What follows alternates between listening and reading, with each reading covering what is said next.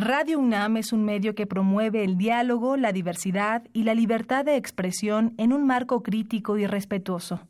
Los comentarios expresados a lo largo de su programación reflejan la opinión de quien los emite, mas no de la radiodifusora.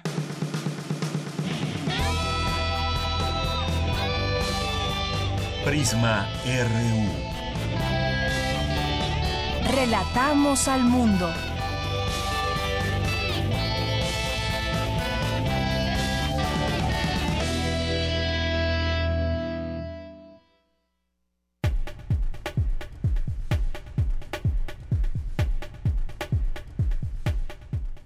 ¿Qué tal? Muy buenas tardes. Gracias por acompañarnos aquí en Prisma RU a través de la frecuencia de radio UNAM 96.1 de FM y también aprovechamos para enviar saludos a quienes prefieren sintonizarnos en www.radio.unam.mx. Mi nombre es Deyanira Morán. A nombre de todo este gran equipo le doy la bienvenida para que nos acompañe de aquí a las 3 de la tarde. Pues un día después del debate platicaremos de él en nuestra segunda hora con expertos en cada uno de los temas que se tocaron el día de ayer. Vamos a conocer estos temas, sobre todo de la voz de los eh, de los expertos de, de, la UNAM que hablarán del tema económico, de cómo las propuestas que dieron los candidatos para eh, combatir la pobreza, en tema de ciencia y tecnología también, desarrollo sustentable, cambio climático, educación. Aquí tendremos una mesa muy interesante en nuestra segunda hora. Les digo quiénes nos van a acompañar para que se queden con nosotros también a lo largo de esta emisión.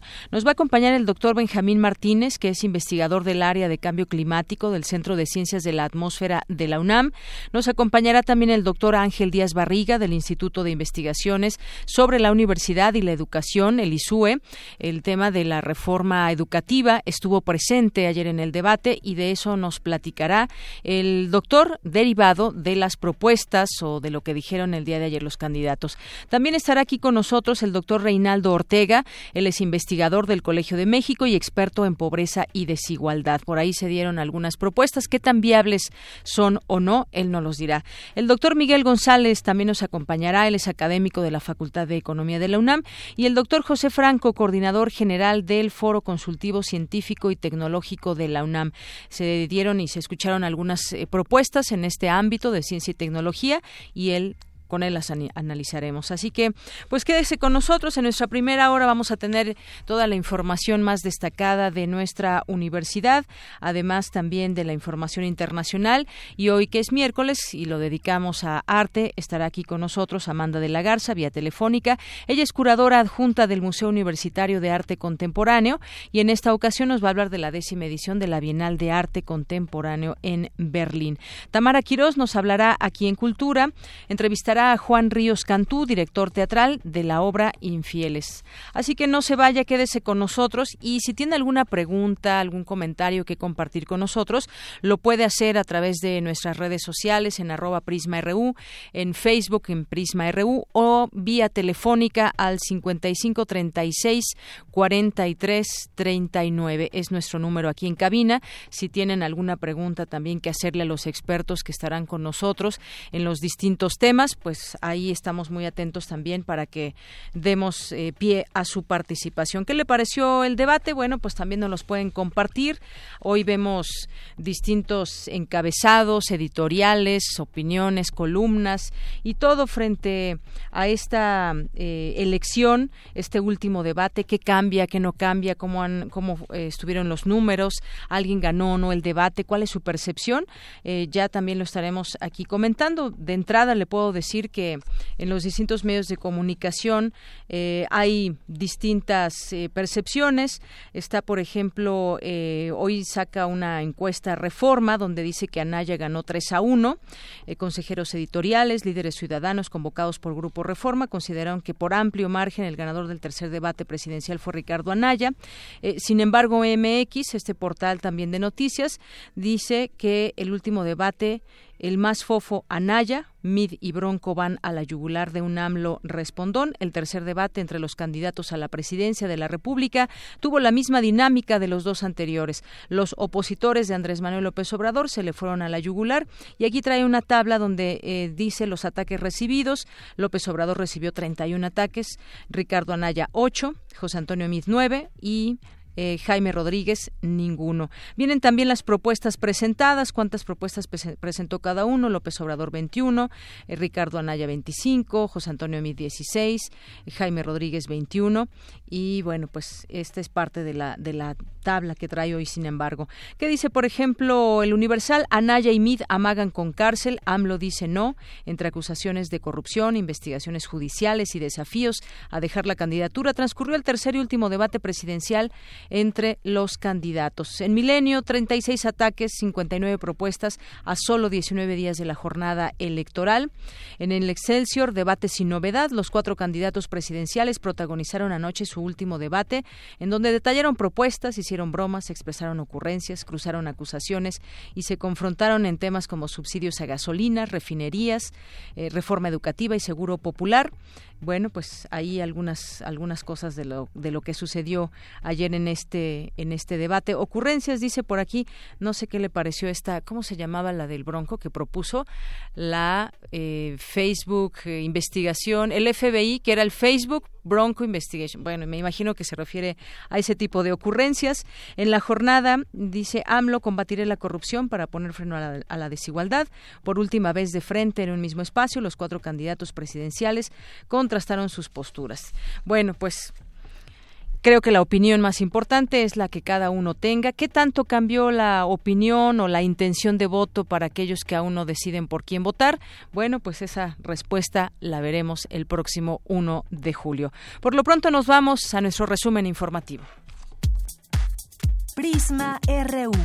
Relatamos al mundo.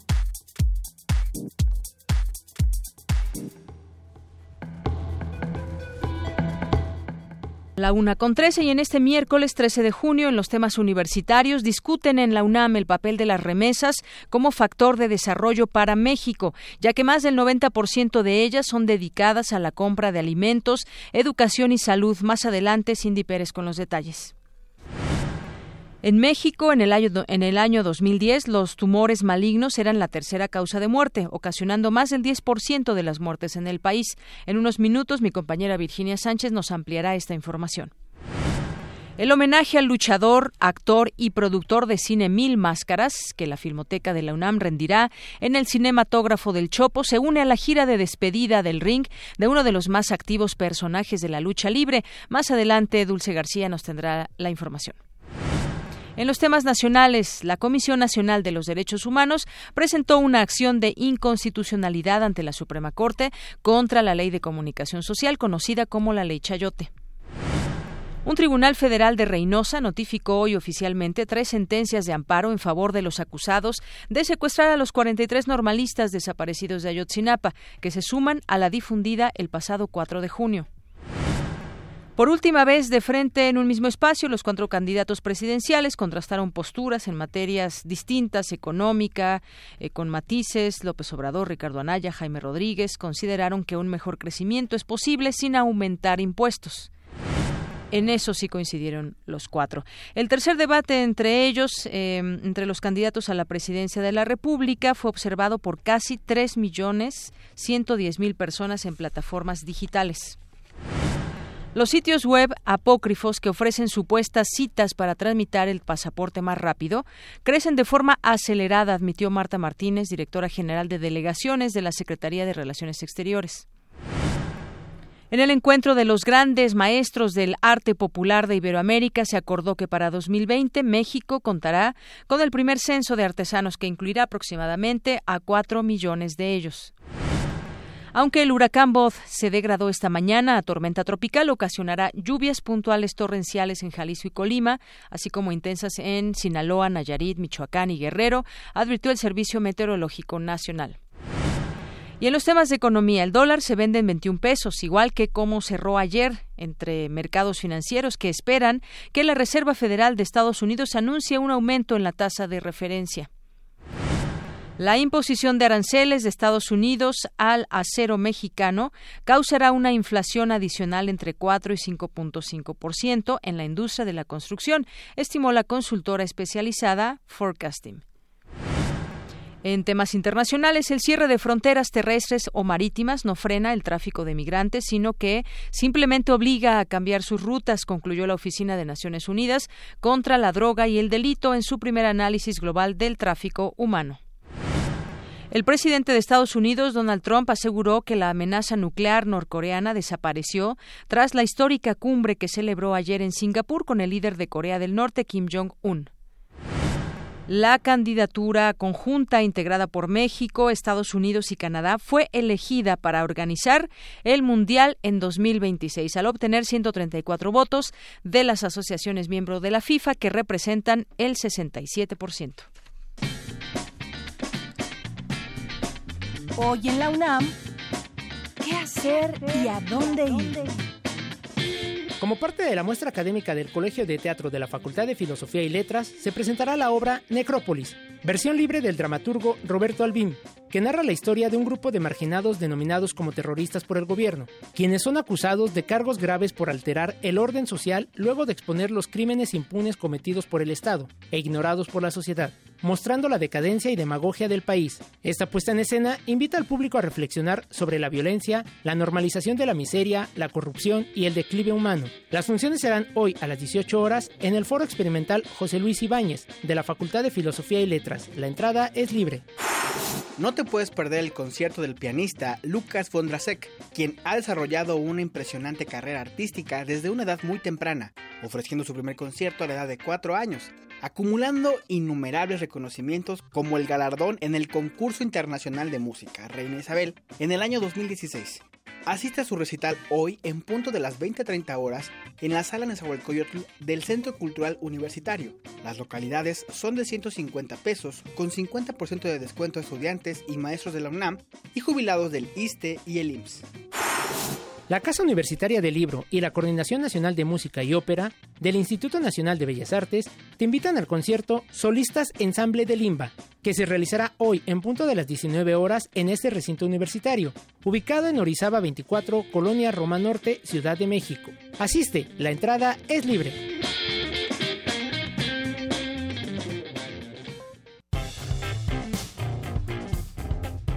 Campus RU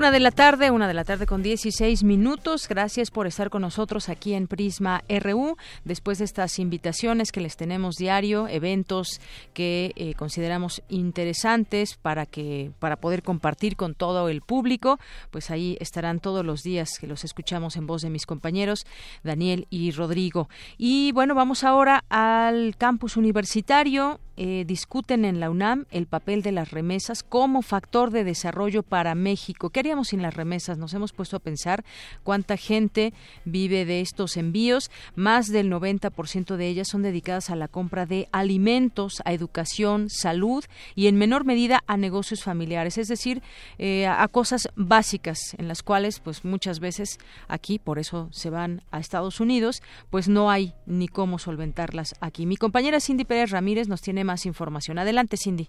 ¿Qué tal, Deyanira? Muy buenas tardes. Según datos del Banco de México, de enero a abril de 2018, las remesas que enviaron los mexicanos que viven en el exterior a sus familiares fueron de 9.752 millones de dólares, luego de que en el cuarto mes del año hubo un máximo histórico de 2.716.8 millones de dólares. Ante este panorama, se llevó a cabo en el Instituto de Geografía de la UNAM la conferencia de prensa Remesas Familiares, Pilar de la Economía Mexicana, en donde la académica del Instituto Instituto de Investigaciones Económicas, Genoveva Roldán, señaló que es necesario reconocer la contribución financiera de los migrantes a sus familias y que, contrario a lo que dice el presidente estadounidense Donald Trump, el 90% de los salarios se quedan en su país. Las remesas constituyen alrededor del 10% de los salarios. El 90%, por lo tanto, de los salarios de los migrantes se quedan en el país de destino en donde ellos se encuentran migrando. Quien se está beneficiando con el trabajo de los mexicanos allá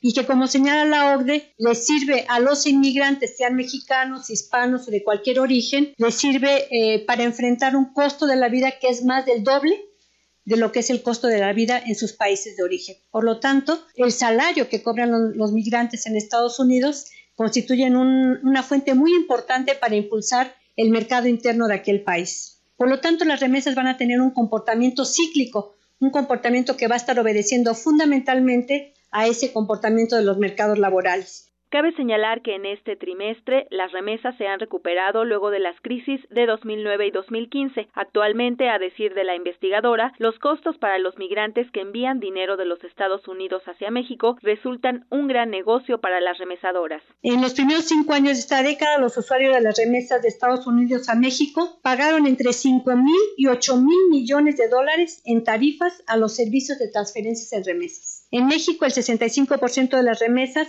no se cobran en bancos. Aquí esto tiene que ver con una propuesta eh, de que hay que financiarizar las remesas. Fundamentalmente, los envíos de remesas, el 65%, llega a través de tiendas departamentales y puntos de pago. La mayoría de los familiares receptores de las remesas se encuentran en, estado, en estados de la República eh, que tienen una alta exclusión financiera. Es el caso de Michoacán, de Oaxaca, de Guerrero, de Puebla, de Chiapas. Más del 95% de las remesas que llegan a México proceden de Estados Unidos y más de la mitad de ellas vienen de California y de Texas. El uso de las remesas, más del 90% de ellas se utiliza para adquirir alimentos, gastos en educación, atender emergencias de salud, vestido, deudas, y en algunos casos reparación y construcción de viviendas. De Yanira, en 2016, Michoacán tuvo un ingreso por estos envíos equivalente a 11.6% del Producto Interno Bruto Estatal, Oaxaca de 9.3% y Guanajuato de 5.4%. Esta es la información que tenemos. Muy buenas tardes.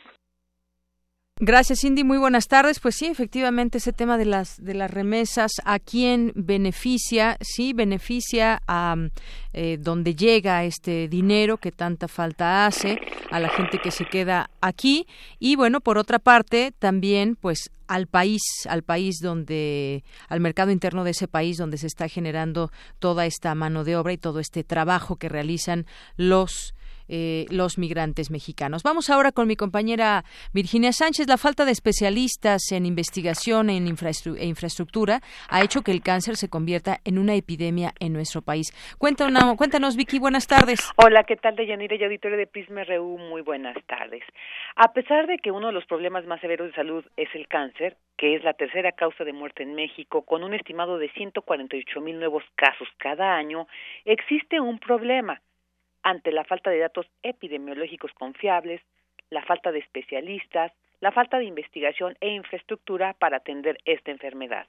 Además, hay que resaltar que esta situación también responde a muchos malos hábitos que han permeado en la sociedad y que predisponen a estos padecimientos. Un claro ejemplo de ello es que el cáncer de mama y de colon, los más comunes, están muy relacionados con la obesidad, el tabaquismo, el alcoholismo, entre otros factores. Es por ello que se puede determinar que en nuestro país no contamos con los recursos necesarios para enfrentar la epidemia del cáncer, ya que nuestro sistema de salud fue diseñado para tratar enfermedades infectocontagiosas y no aquellas crónicas y complejas que requieren un tratamiento multidisciplinario. Así lo señaló Enrique Soto Pérez de Celis, del Departamento de Geriatría del Instituto Nacional de Ciencias Médicas y Nutrición Salvador Subirán durante su participación en un simposio realizado en el Instituto de Investigaciones Biomédicas. Escuchemos. En México, en el año 2010, los tumores malignos eran la tercera causa de muerte, ocasionando más del 10% de todas las muertes en el país. Esto es realmente un problema de salud pública y no parece que esto vaya a disminuir. Por el contrario, todo indica que el problema del cáncer se va a ir haciendo mayor y mayor conforme pasen los años. Uno de los principales problemas que tenemos en el país es la carencia de recursos humanos y de infraestructura. Aproximadamente hay 1.07 oncólogos, contando médicos, quirúrgicos y radioterapeutas, por cada 100.000 habitantes. Y en cuanto a infraestructura, también estamos limitados. Tenemos poco equipo de radioterapia, pocos aceleradores lineales, pocas unidades de braquiterapia y todo esto por supuesto limita las posibilidades que tenemos en este momento de enfrentar pues esta epidemia del cáncer, ¿no? Y es que de Yanira Auditorio, el especialista dijo de manera más detallada, si hablamos que con una población de más de 100 millones de personas se cuenta solo con 383 oncólogos médicos, 864 oncólogos y 237 radiooncólogos, pues es una muestra de la limitada infraestructura que tenemos. De tal manera que ante esta situación, advirtió, en 2035 estaríamos hablando de un incremento de 58% de incidencia de cáncer en menores de 65 años y se multiplicaría un 160% en adultos mayores.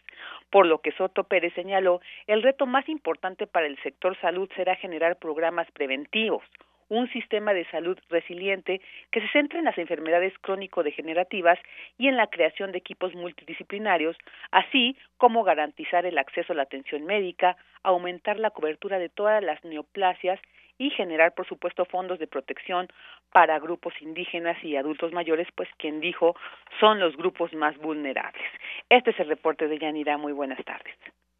Gracias Vicky, gracias por esta información. Pues sin duda habrá que seguir discutiendo esto porque hay más casos cada vez, dabas esta, este año 2035, cómo va a incrementarse el número de casos, hay una infraestructura limitada, pero sobre todo discutir por qué hay más casos que antes y por qué se va incrementando esta cifra. Habrá que mirar, y ayer lo comentábamos un poco porque esta nota que también eh, se destacaban algunos datos en, en Gaceta UNAM, decíamos, bueno, ¿cuál es nuestro estilo de vida hoy o porque hay más cáncer que en otro momento, pues también habrá que verlo ahora que pues se está hablando también de, de salud con los candidatos y demás. ¿Ven todo esto o ni siquiera lo ven y se pasan pues discutiendo otras cosas que no que no tienen que ver con la salud pese a que es un tema primordial? Así que habremos de seguirlo discutiendo, Vicky. Así es, y sobre todo esto, ¿no? Crear políticas preventivas. O sea, ya, ya, existe un problema, pero también cómo podemos prevenir y frenar esto que decía el especialista, pues este incremento realmente preocupante, ¿no? Que señala se podría dar. Claro, políticas preventivas. Muchas gracias, Vicky. A ti, Deyanira, buenas tardes. Muy buenas tardes. Y luego nos vamos ahora con mi compañera Dulce García. La Filmoteca de la UNAM rendirá un homenaje al icónico luchador Mil Máscaras. Adelante, Dulce.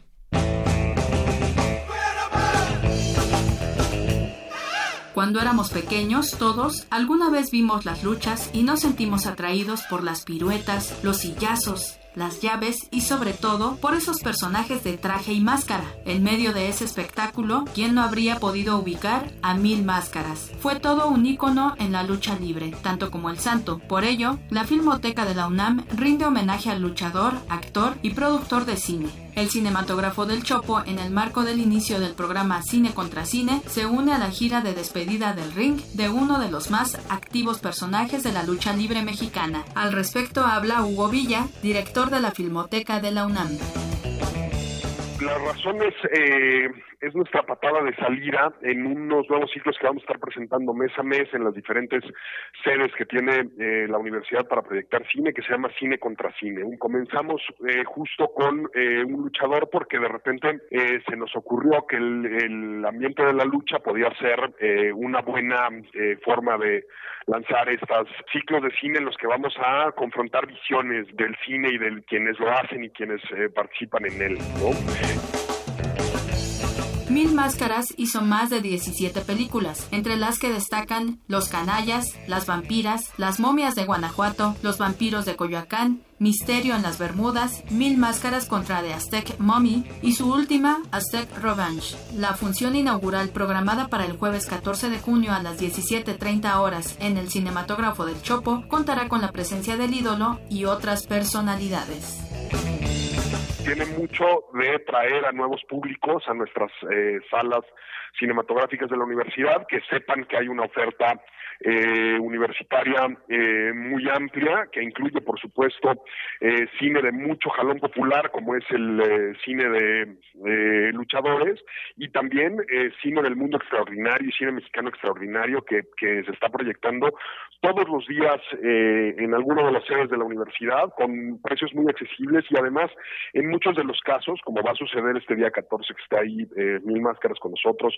y tengamos una mesa redonda alrededor de si Mil Máscaras es eh, un, el mejor luchador del cine mexicano, eh, o si no lo es, para justo eh, provocar un poco el debate, siempre, casi siempre el cine que se presenta en la universidad está acompañado de algún contenido adicional, se convierte en una experiencia más que solamente ver una película, es verla y entenderla desde la perspectiva académica que pues solamente puede ofrecer la, la Universidad Nacional. Le recordamos al público que el homenaje cinematográfico al también conocido como Mr. Personalidad iniciará el jueves 14 de junio a las 17.30 horas en el Cinematógrafo del Chopo, con la presencia de Mil Máscaras, Hugo Villa, director de la Filmoteca de la UNAM, y el crítico Enmascarado, quienes conversarán en torno a la carrera cinematográfica del homenajeado. Posteriormente se proyectará la película inaugural Mil Máscaras, de Jaime Salvador, realizada en México en 1966. Para Radio UNAM, Dulce García. Bien, pues muchas gracias Dulce García por esta información de este homenaje a este luchador mil máscaras. regresamos ahora contigo, Vicky. La Escuela Nacional de Estudios Superiores Morelia realizó el onceavo Congreso Mexicano de Etnobiología. Tú has estado al pendiente eh, y hoy qué se abordó. Cuéntanos, Vicky. Bueno, pues sí, nuevamente, hola, muy buenas tardes. Pues nos encontramos ante un problema crítico en la historia de la Madre Tierra para proteger a las comunidades frente a las consecuencias pues que ha producido el cambio climático y que ha causado temperaturas altas, sequías, incendios, huracanes y problemas de salud pública que son pues principalmente originados por una dieta industrializada, ¿no? Consumimos muchos alimentos procesados y pues ha causado altos niveles de obesidad, diabetes y colesterol que ha causado muchas muertes a nivel mundial. Es por ello que la etnobiología promueve la interacción entre culturas y comunidades y para proveer de aquellas habilidades que se necesitan, se necesitan más que nunca en este momento. Así lo señaló Gary Navan, el famoso etnobiólogo, durante su conferencia magistral La etnobiología del futuro que presentó como parte del onceavo Congreso Mexicano de Etnobiología, organizado por la Escuela Nacional de Estudios Superiores Campus Morelia. Y ahí también habló sobre cómo, desde el trabajo colectivo y multidisciplinario, se puede recuperar la salud de nuestros pueblos y la biodiversidad. Escuchémosle usando la restauración de la salud ambiental de los paisajes que nos rodean. Me gustaría que consideremos cómo se pueden emplear tantas las habilidades de nuestras profesiones como biología, etnomedicina, eh, veterinaria, antropología, etcétera, como nuestra ética colectiva para guardar la diversidad biocultural del mundo. Que pues habría que preguntarse y además más que como pregunta eh, establecerlo como un reto de que los etnobiólogos puedan guiar el desarrollo de una agricultura nueva, sustentable y restaurativa que frene el impacto del cambio climático y que apoye sobre todo a los pueblos indígenas. Y aseguró que los cambios climáticos tampoco son una justificación para la violación del territorio y de los pueblos indígenas, para lo cual ya existen algunos proyectos como el que detalla. Escuchemos los cambios climáticos no son una justificación para la violación de los derechos indígenas o los acuerdos de FAO y UNEP UNESCO. Entonces necesitamos apoyar los derechos indígenas para cultivar y cosechar alimentos saludables para su salud, su seguridad alimentaria, su soberanía y su autosuficiencia para el porvenir. Y ya hay proyectos en los Estados Unidos como la Finca Viva que está ofreciendo entrenamiento y capacitación para indígenas de otros países que ya son refugiados en los Estados Unidos. Afortunadamente hay etnobiólogos, antropólogos y ecólogos que han ayudando los pueblos indígenas en su lucha para reclamar sus tierras y aguas y afirmar sus derechos territoriales para la agricultura, la recolecta, cacería y pesquería. Y bueno, pues Gary Navan señaló que él con un equipo no de profesionales especialistas ya han elaborado todo un kit, así chip de herramientas para recobrar acceso de sitios sagrados y de plata de valor y dijo, bueno, pues por ahí se puede encontrar en Internet. Y bueno, pues esta conferencia magistral, la del día de ayer y las que van a formar parte de este eh, coloquio importante, pues se pueden encontrar, me gusta así como que siempre, pues es importante a veces escuchar las conferencias completas en el canal de webcast de la Escuela Nacional de Estudios Superiores Campus Morelia, para quien esté interesado y pues quiera saber más detalles. Muy bien, Vicky, pues muchas gracias, gracias por esta información. Gracias a ti, muy buenas tardes. Muy buenas tardes. Porque tu opinión es importante, síguenos en nuestras redes sociales, en Facebook como Prisma RU y en Twitter como arroba PrismaRU. Queremos escuchar tu voz. Nuestro teléfono en cabina es 55 36 43 39. Bien, pues continuamos aquí con la información. Hay algunas cosas que destacar previo a esta mesa que tendremos en unos momentos más, a las dos de la tarde. No se vaya, quédese con nosotros, porque analizaremos estas propuestas que hubo el día de ayer en varios temas eh, de los candidatos en este último debate y pues queremos que justamente esa opinión desde el conocimiento se haga presente y lo invitamos a que nos escuche. Pero por lo pronto, y mañana también tendremos una discusión ya más eh, al análisis, análisis político y análisis eh, periodístico sobre los temas que se tocaron y que seguramente pues estaremos platicando sobre las específicamente estas acusaciones que pesan o no en, de uno u otro candidato, lo que sí es verdad, lo que es mentira. Y también estuvo presente verificado.mx, esta plataforma que a lo largo de esta eh, de este proceso electoral ha estado presente la información que se dice durante las campañas a través de los candidatos. Bueno, el día de ayer hubo una acusación de Ricardo Anaya López Obrador con respecto a que dio adjudicaciones directas por 170 millones de pesos a un contratista de apellido Riobó y bueno, pues verificado eh, señala que esta información es, eh, es verdadera. De acuerdo con documentación oficial del gobierno de la Ciudad de México, la compañía Riobó S.A.D.C.B. sí recibió entre 2002 y 2005 cuatro adjudicaciones directas por un monto de 171 millones de pesos, todas para la construcción del segundo piso de periférico, dos de ellas cuando López Obrador ya había dejado el cargo de jefe de, gobierno. Esto es parte de lo que hoy se publica y que se ha pues, retomado o destacado también en distintos medios de comunicación. Otra de las notas eh, del día de hoy de verificado es gasolina, energías limpias, transporte público, servicios de salud, el último bloque de los debates presidenciales de este 2018. En sus últimas intervenciones en debates, los candidatos dieron cifras ciertas, pero las usaron para dar conclusiones que ya no son tan verdaderas. Y bueno, hubo una frase de López Obrador que fue la gasolina en México es más cara que en Estados Unidos, es más cara que en Guatemala, que no tiene petróleo. La calificación que le pone verificado es casi falso. Dice que López Obrador latinó a uno y falló el otro. El precio de la gasolina regular en Estados Unidos, en efecto, es de 0.76 dólares por litro, que al tipo de cambio actual equivale a 15.65 pesos, según cifras de la Administración de Información de Energía de Estados Unidos. Y bueno, en México el litro de gasolina magna en mayo fue de 18.64 pesos en promedio, según el INEGI.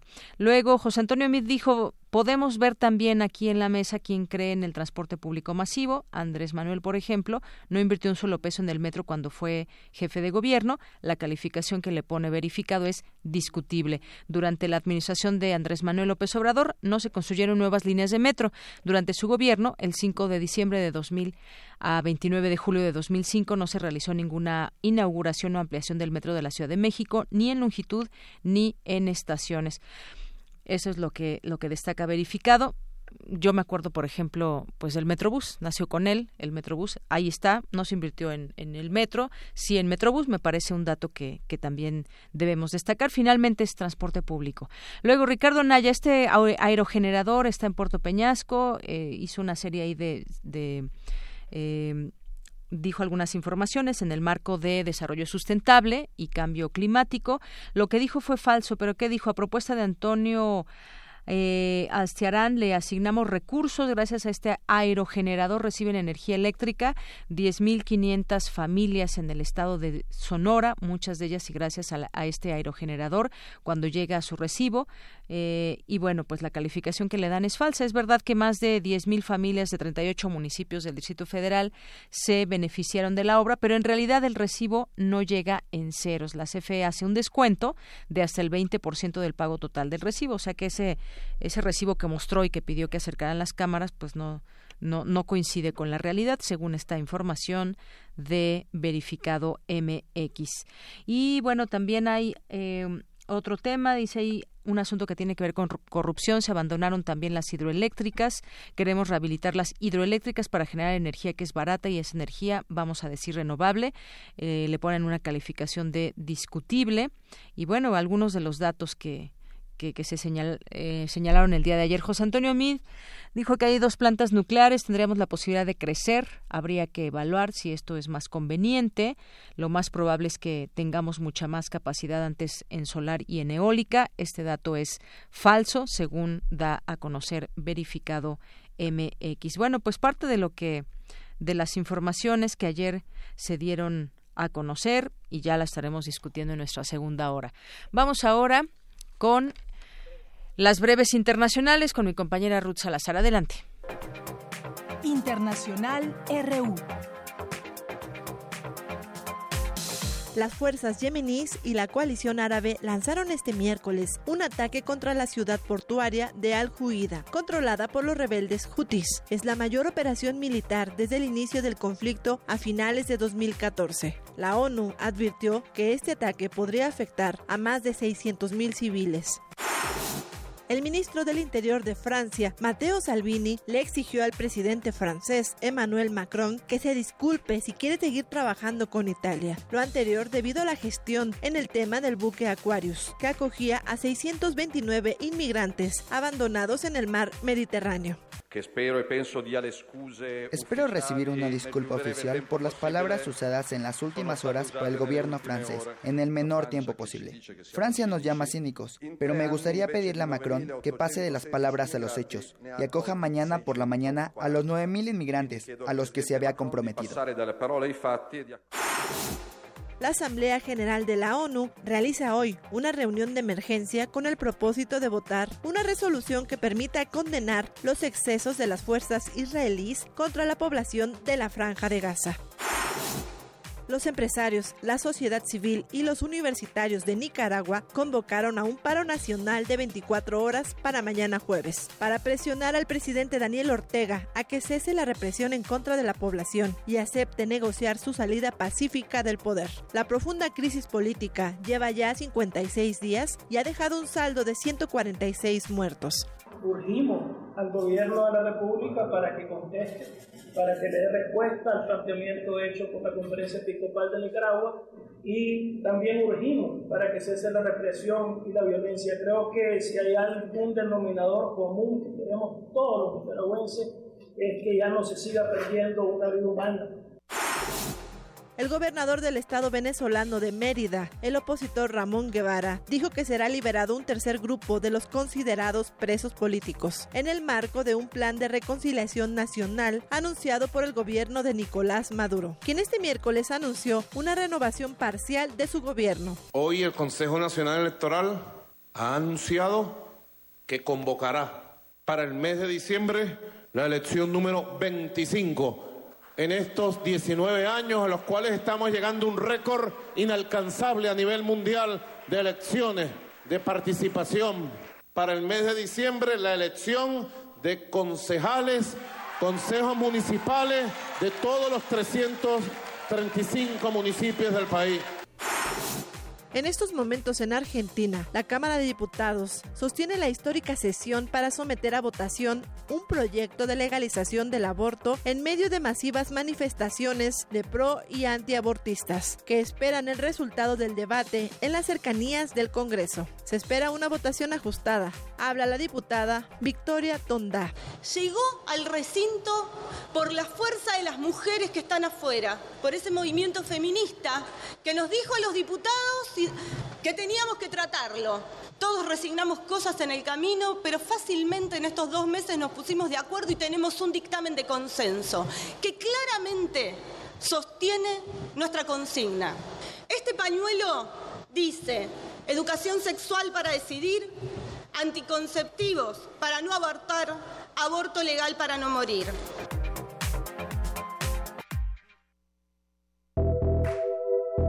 Colaboradores RU. Arte. Arte. Bien, y hoy un poquito más temprano que de costumbre, pero ya está aquí con nosotros este miércoles Amanda de la Garza, curadora adjunta del Museo Universitario de Arte Contemporáneo. ¿Cómo estás, Amanda? Hola, ¿qué tal? Pues contenta de estar de regreso en la colaboración eh, y pues precisamente hoy les quiero platicar eh, del evento al que fui, que es un evento muy importante, que es la Bienal de Berlín. Ah, muy bien, pues platícanos qué tal te fue, qué, qué nos puedes decir de, de esta importante edición. Bueno, eh, lo que lo que quisiera compartirles es eh, un poco la perspectiva de esta bienal. Ya en otra ocasión les había hablado precisamente sobre las bienales de arte, eh, que digamos como surgen un sinnúmero de propuestas de bienales en diferentes ciudades del mundo. La Bienal de Berlín se ha convertido en una bienal pues que tiene alrededor de 10 años, es la décima edición, eh, que, se ha convertido en, algo importante en el circuito artístico. En esta ocasión, eh, la curadora, digamos, principal o el jefe eh, de la Bienal es una curadora sudafricana que se llama Gaby Nonkobo, eh, que junto con un equipo curatorial de diferentes países africanos y de un curador brasileño plantearon una posición sumamente radical en la posición, en la perdón en la Bienal de Berlín. Eh, el título eh, para empezar se llama no necesitamos otro héroe que de hecho parte de la de un de un título de una canción de Tina Turner para eh, de, de, la película, eh, de, pues de una película, ¿no? eh, entonces eh, plantea, digamos, este escenario en donde hay un, una especie de confusión y donde eh, el mundo está en una reorganización eh, discursiva de los poderes geopolíticos. Y pues la radicalidad de la Bienal de Berlín eh, de esta edición reside en poner en un centro artístico como es Berlín, un centro europeo artístico, eh, en el mapa a eh, un sinnúmero eh, de artistas de origen africano y de la diáspora negra en el Caribe del continente americano. Entonces, esto pues es una toma de postura pues muy importante porque implica poner en el centro artistas que no han sido representados por, digamos, eh, pues por este centro eh, artístico europeo, y no me refiero a Berlín, sino a, Europa, y cómo pueden formar parte, digamos, de una escena artística, y no nada más porque son puestos, digamos, en esta exposición, sino porque eh, pues está acompañado de un programa público en donde eh, se abordan todos estos temas de la poscolonialidad, pero de una manera diferente, es decir, no es de una, desde un abordaje teórico. En una entrevista a esta curadora, a Gaby, ella lo que señala es que en realidad eh, no se declaran como poscoloniales en términos de una postura teórica o incluso eh, política, sino que eh, son sujetos postcoloniales. Quiere decir que, la, que el impacto que han que estas sociedades han vivido debido a los procesos de colonización, tanto digamos históricos como contemporáneos, sigue eh, teniendo un efecto crucial sobre la construcción de los sujetos en digamos el continente africano y sobre el sujeto negro. En pues en el caso, por ejemplo, del Caribe, o de las islas del Caribe, muchas de ellas todavía parte de los estados eh, europeos, pues como es el caso de, eh, de la isla de Guadalupe, las islas francesas o incluso, digamos, el estatuto de eh, islas como Trinidad y Tobago y pues de Puerto Rico, por ejemplo, en relación a los Estados Unidos.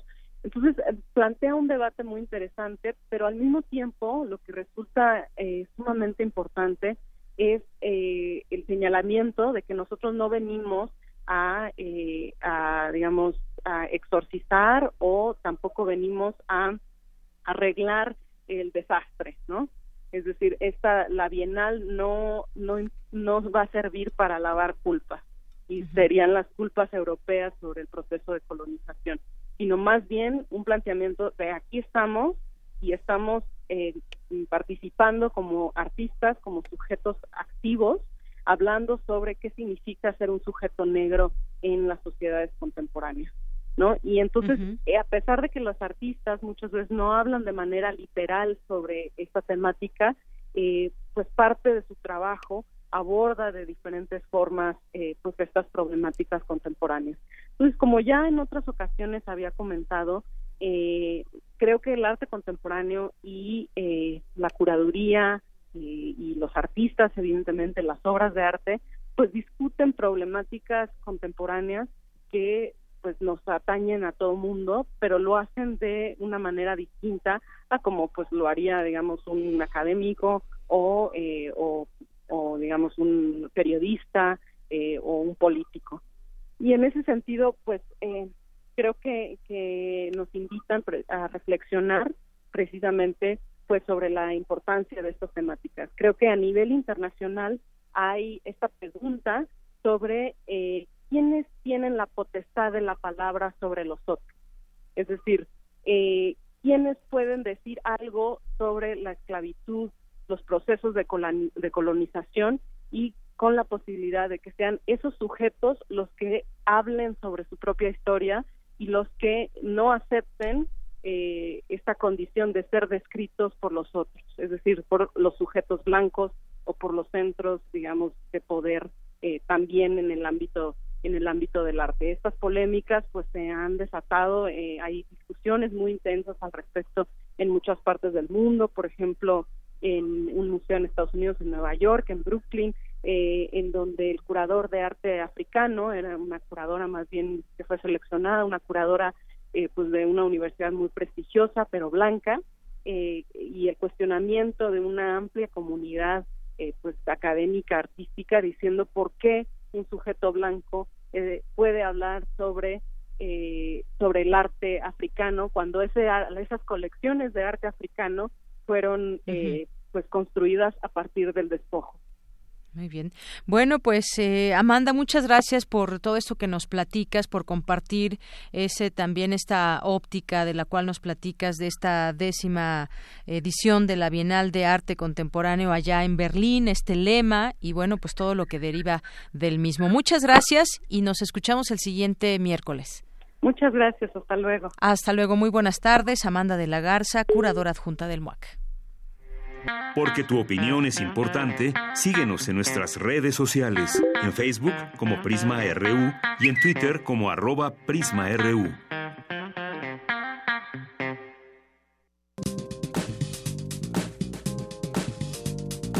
Cultura RU. Y nos vamos ahora a Cultura con Tamara Quiroz. ¿Qué tal, Tamara? Muy buenas tardes. Deyanira, buenas tardes. ¿Cómo estás? Muy bien, muchas gracias. Qué, bueno que te encuentres muy bien. Espero que todos los que nos acompañan a través de Radio UNAM también se encuentren bien. Aquí en la Ciudad de México está lloviendo.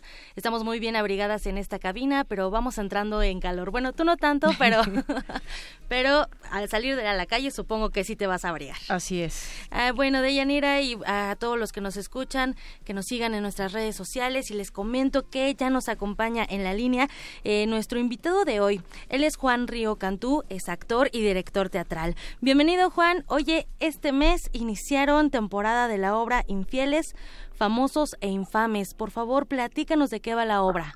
Hola Tamara, pues eh, si quieren entrar en calor justamente, me parece que van a tener la opción de ver una comedia de situación muy sexy. Es eh, basada, bueno, más bien eh, eh, es la adaptación que se hace del texto The Money Shot de Nila Butte, eh, por primera vez presentándose en México, pero un dramaturgo que ya ha sido representado en otras ocasiones, como se recordarán ustedes la puesta en escena Razones para ser bonita o un montaje de eh, bueno, este de Diego del Río y otro montaje de Toño Serrano llamado Por Amor al Arte. Es un dramaturgo contemporáneo norteamericano maravilloso, de una comedia muy fina, me parece, de una de un humor ácido, un humor negro muy refinado que nosotros tuvimos a bien llevar a, a escena. Llevamos dos semanas, ya dos fines de semana, de viernes a domingo en el Teatro Virginia Fábregas, con Paco de la O, está Sofía Gómez, Valeria Vera y Ela Belden, en cuatro personajes eh, maravillosos, me parece, muy complejos, que nos hablarán del mundo eh, de la farándula en Estados Unidos, en Hollywood precisamente, este y cuáles son las vicisitudes a las que se enfrentan en sus relaciones de pareja por conservar, eh, por mantenerse vigentes, pues, por esta sed de, de fama y popularidad que, que ataca de pronto a los actores y que se convierte en algo bastante frívolo por un lado, pero que tiene eh, profundas eh, significantes, me parece, ya que eh, vamos a ir develando la personalidad de, de, de estos actores. Son dos actores que quieren hacer una película y sus relaciones con sus respectivas parejas, en este caso una de ellas con una pareja eh, lésbica, que son Valeria Vera y Sofía Gómez, y por otro lado una pareja con gran diferencia de edad, que es la pareja que forman Francisco de la O y Ella Belden, los personajes de Steve y Missy.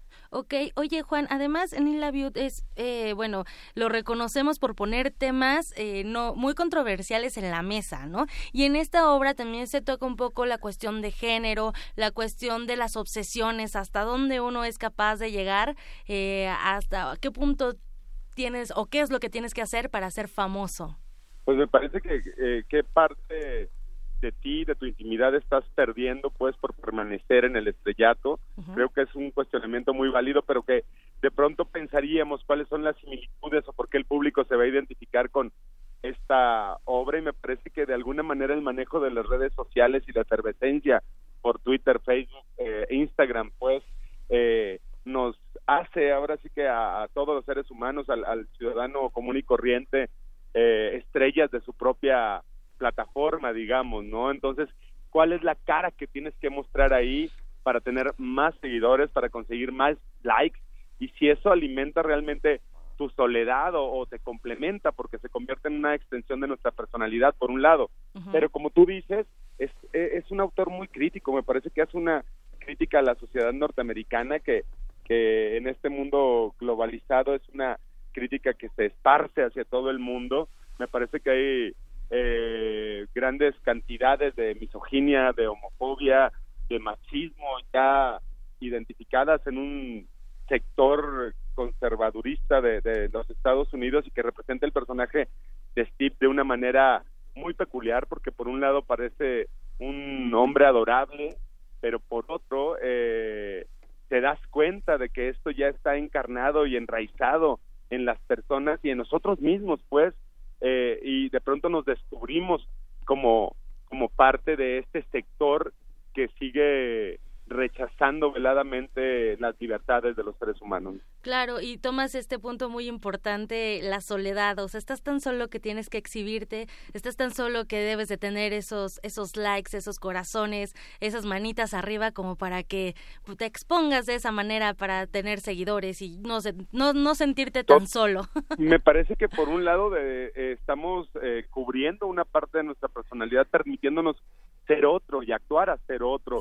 El anonimato, pues, que te permiten las redes sociales, el hecho de poder decir lo que, entre comillas, realmente quieres, pero, pero por otro lado e, e, es, eh, también mostrarte, mostrar una faceta de ti que no es necesariamente la verdadera y la honesta, ¿no? Si nos damos cuenta en las fotos de Facebook o de Instagram, pocas veces vemos eh, a la gente en, su soledad o quejándose de algo, de algo. Lo que vemos muchas veces son risas, es una falsa felicidad que promovemos, pero que eh, realmente habla mucho del vacío existencial de nuestros días. Es una obra en la que te vas a ver retratado definitivamente. Creo que el público va a presenciar un espejo, va a ver un espejo eh, sobre el escenario, se va a ver reflejado en muchas cosas. este y es lo que permite que nos podamos reír de eso. Me, me parece que el, el humor, el tipo de humor particularmente de este autor, de Neil Abiot, es, es muy terrible porque habla de nuestro patetismo, eh, de lo patéticos que podemos llegar a ser en la búsqueda de esa aceptación, ¿no? Claro, una crítica. Además, se van a divertir porque es la primera vez que esta obra eh, llega a México, ¿verdad? Y, realizan, realizan una adaptación muy buena. La verdad es que se hizo un trabajo de, de, adaptación, no tropicalización, porque eso tiene que pasar justamente en Estados Unidos. Me parece que tiene que suceder en ese entorno y en ese contexto y en este tiempo. Eh, pero sí es una adaptación dramatúrgica con ciertos permisos en relación a las referencias, los referentes que tenemos nosotros como, como público. La gente la ha pasado muy bien, hemos eh, estado gratamente sorprendidos con la respuesta de, del público. Son pocas semanas, es una temporada muy breve, son solo ocho semanas, ya llevamos dos, o sea, queda mes y medio, solo seis fines más en los que podemos disfrutar de, de este trabajo. estoy convencido de que la gente la, la va a pasar muy bien, que van a reír pero creo que es de ese tipo de comedias eh, agridulces, pues, que, que después de que reíste durante hora y media te llevas a la casa un tema para reflexionar o, a, a, la cena con la pareja o con los amigos un tema de reflexión y de conversación que puede dar para muchas horas más seguramente. Excelente, bueno, pues entonces que se lleven ese espejo, ese reflejo y para que se sientan identificados. La obra se va a presentar, bien lo mencionas, hasta julio en el Teatro Virginia Fábregas. Virginia Fábregas, que está en la Colonia San Rafael, es de viernes a domingo, los viernes a las ocho y media, sábados seis y ocho y media y los domingos cinco y siete y media. Y tengo para ti, para ustedes, para tu público, diez pases sencillos, diez pases sencillos para como los quieren ustedes regalar para las funciones que que ah, me parece que para la segunda del domingo tenemos 10 pasos sencillos. Para el domingo, así es, para el domingo, a las 8.30. Es a las 7.30. El domingo es 5 y 7.30. Para la segunda función del domingo, 10 pasos sencillos. Vengan a divertirse, van a carcajearse. el trabajo de los actores es verdaderamente espléndido. Creo que cada uno encaja muy bien, por lo menos primero en el, en el genotipo, digamos, están muy bien en casting y el trabajo que están haciendo eh, a nosotros nos ha sorprendido, hemos jugado, eh, nos hemos divertido, creo que el principio este de del verbo to play en, inglés del verbo actuar pues eh, se queda muy claro acá porque ellos tienen un un terreno de juego en el que pueden ser lúdicos, en el que pueden ir captando la, la, la reacción de, de, la gente sí, claro. y para ir contando esta historia de verdad eh, maravilloso. Muy bien, pues entonces ya nos regalaste estos 10 pases sencillos, tú nos invitas uno y la gente que quiera invita a otro más, así vamos haciendo una gran comunidad y vamos al teatro entonces y se van a ir al 55 36 43 39 para que se vayan a ver esta obra. Muchísimas gracias por acompañarnos. Infieles famosos infames en el Teatro Virginia Fábregas de viernes a domingo. Muchísimas gracias Juan Ríos Cantú, que tengas muy buena tarde. Besos, Tamara Gracias. Gracias. Deyanira, bueno, pues ahí está la invitación. Les recuerdo nuestro número telefónico, el 55 36 43 39. 10 pases sencillos para que se vayan a ver esta obra, una adaptación, un texto de Neil Daviau. Muy bien, muchas gracias Tamara. Gracias y nos vamos a un corte. Antes aquí me preguntaba alguien en redes sociales si el Metrobús no inició con, con Marcelo Ebrard. Bueno, pues eh, iniciaron todas las gestiones con López Obrador y encontré esta información aquí que nos preguntaba Ike Tecuani. El próximo domingo 19 de junio de 2005, el jefe de gobierno del Distrito Federal, Andrés Manuel López Obrador, dio el banderazo de salida al polémico sistema de transporte denominado Metrobús, con el cual presumió se rompe la inercia de mejorar y modernizar el transporte. Y bueno, pues aquí viene también toda la historia de esas gestiones que comenzaron en su momento con López Obrador. Gracias, Ike Tecuani, por tu pregunta. Vamos un corte, regresamos. Un glaciar es una capa de hielo que se origina en la superficie terrestre. Su existencia es posible por la acumulación, compactación y recristalización de la nieve. Se sabe que cada glaciar contiene en su interior una historia musical que depende de su edad y su tamaño. Se sabe también que muy en lo profundo de las aguas polares, todos los glaciares están conectados entre sí. Glaciares, túneles infinitos para el fin del mundo. Jueves, 22 horas. por el 96.1 de FM. Radio UNAM. Entonces, ¿qué? ¿Te vas a seguir haciendo? ¿Vas a seguir permitiendo que todos estos políticos mediocres y corruptos... Sí, eso. Sigan haciendo lo que se les da la gana con nuestras vidas. ¿Te vas a quedar cómodo en tu casa ese domingo tan importante? Mientras estos tipejos siguen violando una y otra vez tus derechos. De una vez te digo. Que yo no. Pásate a la izquierda. Todo México se está pasando a la izquierda. El PT te acompaña. El PT te empodera. El PT está de tu lado. El orgullo del PRI está en todo México.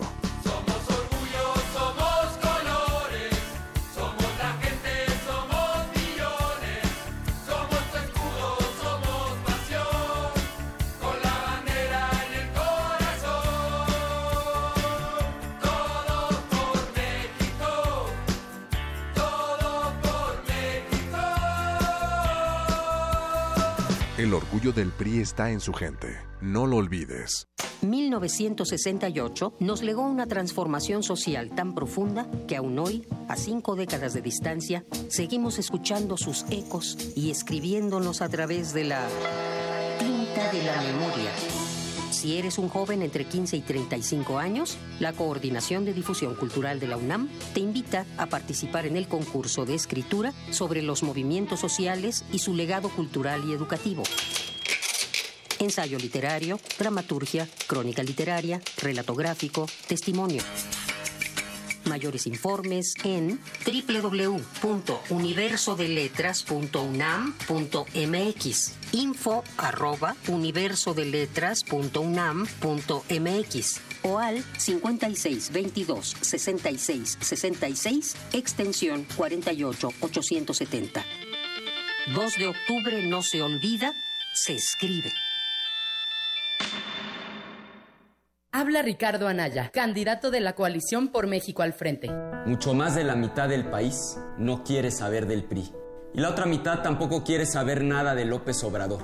No se trata de votar por lo que nos divide, sino de votar por lo que nos une como mexicanos. Recuperar la paz. Por eso quiero ser presidente, para construir contigo un país justo y en paz. Si hay de otra, juntos lo vamos a lograr. PRD. La última vez que pidieron tu voto, te prometieron que todo iba a estar mejor. Luego votaron la reforma energética y el gasolinazo. Una vez más, te traicionaron. Por cierto, nosotros votamos en contra. ¿Piensas votar por los mismos? Si nos das tu confianza y tu voto, te garantizo que seguiremos haciendo lo correcto. Con nosotros, tu voto tiene garantía. Este primero de julio, vota Movimiento Naranja. Vota Movimiento Ciudadano.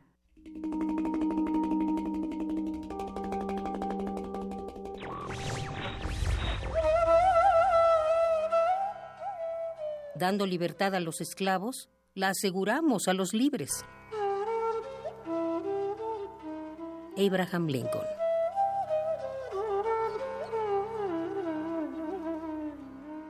Radio UNAM.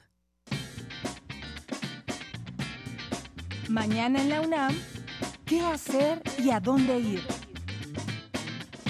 Te invitamos a participar en las reflexiones de igualdad y equidad de género que buscan discutir la importancia de la dimensión de género y proponer un punto de partida para futuras actividades y acciones positivas que beneficien a la comunidad universitaria. Participan en el evento la maestra Leticia Cano Soriano, directora de la Escuela Nacional de Trabajo Social, la doctora Mónica González Contró, abogada general de la UNAM, y el licenciado Rubén Hernández Duarte, secretario de Igualdad de Género del Centro de Investigaciones y Estudios de Género. La cita es mañana 14 de junio a las 13 horas en el auditorio Alejandra Haidar, ubicado a un costado del Instituto de Física, en Ciudad Universitaria. Como parte del ciclo Conferencias de Especialistas, se realizará la charla Cómo aprovechar la energía solar. Asiste mañana 14 de junio a las 13 horas en el Museo de la Luz, ubicado en San Ildefonso 43, Centro Histórico. La entrada es libre.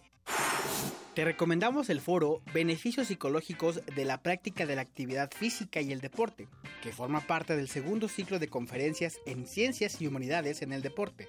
Esta charla tendrá como ponente a la maestra en Psicología, Claudia Becerril Rivera, Asiste mañana 14 de junio a las 12 horas en el Centro de Educación Continua de Estudios Superiores del Deporte, en el Estadio Olímpico Universitario.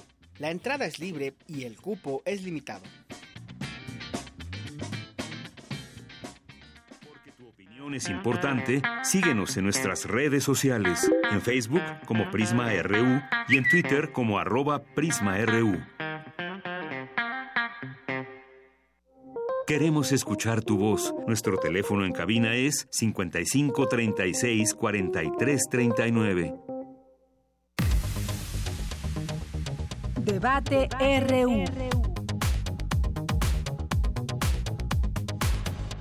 Bien, como les habíamos adelantado desde el día de ayer y hoy al iniciar este programa, pues tenemos una mesa de análisis sobre las propuestas de los candidatos el día de ayer, de los cuatro candidatos a la presidencia de la República, y fueron varios los temas que se tocaron y queremos discutirlos desde esta perspectiva universitaria. Lo hicimos, hicimos este ejercicio con el primero y segundo debates y hoy en este tercero, pues seguimos en esa, en esa dinámica. Además de que nos están escuchando por el 96.1 de FM la frecuencia de Radio UNAM. También estamos en Facebook Live, aquí transmitiendo en vivo y a través de www.radio.unam.mx. Y pues si tienen alguna pregunta que hacerle aquí a los invitados sobre los temas que, que se trataron el día de ayer en el debate, pueden llamarnos al 5536 4339 y ahí vamos a estar muy atentos de sus preguntas o comentarios. Pero se los presento para que para que sepan quiénes van a estar aquí con nosotros y vamos a iniciar con todos estos temas. En primer lugar, doy la bienvenida al doctor José Franco, coordinador general del Foro Consultivo Científico y Tecnológico de la UNAM. Doctor, bienvenido. Muchas gracias, buenas tardes. Y también tenemos al doctor Miguel González, académico de la Facultad de Economía de la UNAM. Doctor, bienvenido. Muchas gracias. El doctor Reinaldo Ortega, investigador del Colegio de México y experto en pobreza y desigualdad. Bienvenido también. Muchas gracias por la invitación. Y tenemos también al doctor Ángel Díaz Barriga del Instituto de Investigaciones sobre la Universidad y la Educación, el ISUE. Doctor, bienvenido. Buenas tardes, gracias por la invitación. Y el doctor Benjamín Martínez, investigador del área de cambio climático del Centro de Ciencias de la Atmósfera de la UNAM. Doctor, bienvenido también. Muchas gracias por la invitación. Bueno, pues si les parece bien, vamos a, a, empezar con ciencia y tecnología. Aquí el doctor Pepe Franco se va a retirar un poquito antes de que termine la mesa y eh, vamos a empezar escuchando lo que dijeron los candidatos en este tema de ciencia y tecnología, muy, muy resumido para escuchar a los cuatro. Adelante. Tener un aparato como estos hoy ya no es un lujo, es una necesidad. Un aparato como estos le sirve a un campesino para revisar los precios de su cosecha y evitar abusos del intermediario. A una persona que tiene diabetes para poder mandar a su médico sus niveles de azúcar sin tener que trasladarse al centro de salud o al hospital. Yo me comprometo a que en mi sexenio todos los mexicanos estarán incluidos, todos contarán con un dispositivo, tableta o celular justamente para poderse insertar de lleno en el siglo XXI. Bueno, un país que destine más recursos a la ciencia, a la tecnología, no se cumple la ley, se establece de que debe destinarse el 1% del Producto Interno Bruto, se está destinando la mitad a ciencia y tecnología, necesitamos eh, avanzar en el índice global de innovación, por ejemplo, en 2007, 2007 teníamos el lugar 37 en el mundo. En 2017 el lugar 58, es decir, hemos retrocedido como en todo. Tecnología para la seguridad, tecnología para eh, vender, tecnología para educar, tecnología para gobernar. Eso es algo que, que sé hacer. Soy un adicto a la tecnología y no se requiere mucho dinero para eso. Tenemos que tener un gobierno eh, tecnológico y eso quitará muchos burócratas que no son necesarios en el gobierno. Tenemos que potencializar. Solamente el programa México Conectado tiene 916 millones en el presupuesto. Hay que duplicarlo. Mira, hay 1.2 millones de mexicanos altamente capacitados que están viviendo fuera de México. De esos, según una encuesta con CID, el 70% están dispuestos a regresar. Lo que tenemos que hacer es generar las condiciones para que aquí en México esos mexicanos altamente capacitados, más los que estamos formando aquí, tengan un marco en las universidades, con el sector privado, con la academia, para empezar a innovar. Bien, pues eh, empecemos con ese tema de ciencia y tecnología. Doctor José Franco, pues qué eh, opinión le merece estas propuestas que escuchamos de los candidatos. Bueno, yo creo que hay una diferencia, obviamente, entre lo que se plantea en un debate, que tiene un formato muy rígido, que hay poco tiempo para decir las cosas, y lo que está en las plataformas o lo que está en los sitios oficiales de los candidatos. Entonces ahí hay muchísima más riqueza de lo que escuchamos. Y en este momento lo que nos presentaste, pues se da únicamente una, una parte muy, muy específica, que es la parte relacionada con la tecnología, pero yo creo que en el debate incluso se dijo más, y yo separaría en dos a los cuatro candidatos. Eh, por un lado, el Bronco y Anaya se refirieron única y exclusivamente a la parte de las herramientas, a la parte tecnológica, no tocaron para nada la parte de la ciencia. La ciencia está totalmente ausente en lo que dijeron y también está totalmente ausente en sus plataformas. Sin embargo, en el caso de Mid y en el caso de López Obrador, tenemos una, una diferencia que yo creo que vale la pena subrayar. En el caso de Mid, incluso en el debate, habló de que es necesario apoyar a la ciencia básica, con lo cual obviamente yo estoy de acuerdo y estoy seguro que todos los que estamos aquí en la mesa estamos definitivamente de acuerdo. Eh, y también mencionó en algunos momentos algunos de los temas que son relevantes para, eh, digamos, empujar en una, en una agenda de ciencia y tecnología. Por otro lado, si bien López Obrador no mencionó explícitamente esta parte, sí mencionó quién estaría al frente de CONACYT, que es una, una científica bastante conocida, acaba de recibir el Premio Nacional de Ciencias en 2017. Entonces, en los la, hechos... La doctora María Elena Álvarez Bulla. Así es, esta Elena Álvarez Bulla sería si él gana, la persona que estaría al frente de CONACYT, con lo cual está poniendo a una investigadora, una persona que tiene experiencia en investigación. Eso le parece positivo. Pero totalmente positivo, o sea, yo creo que es importantísimo tener a personas que tienen la experiencia en la parte de investigación y que además son personajes reconocidos en sus ámbitos. Ella tiene un doctorado en, en, este en genética molecular, este es bióloga, sacó su licenciatura en la UNAM, se doctoró en Berkeley, entonces es una persona con credenciales bastante bastante adecuadas. Eh, y por otro lado es mujer entonces ella sería la primer mujer directora de CONACYT en todos los años de CONACYT, lo cual también es un mensaje, es un mensaje importante. Entonces, si bien no lo dijo explícitamente en los hechos, en la práctica, está mandando una señal muy buena.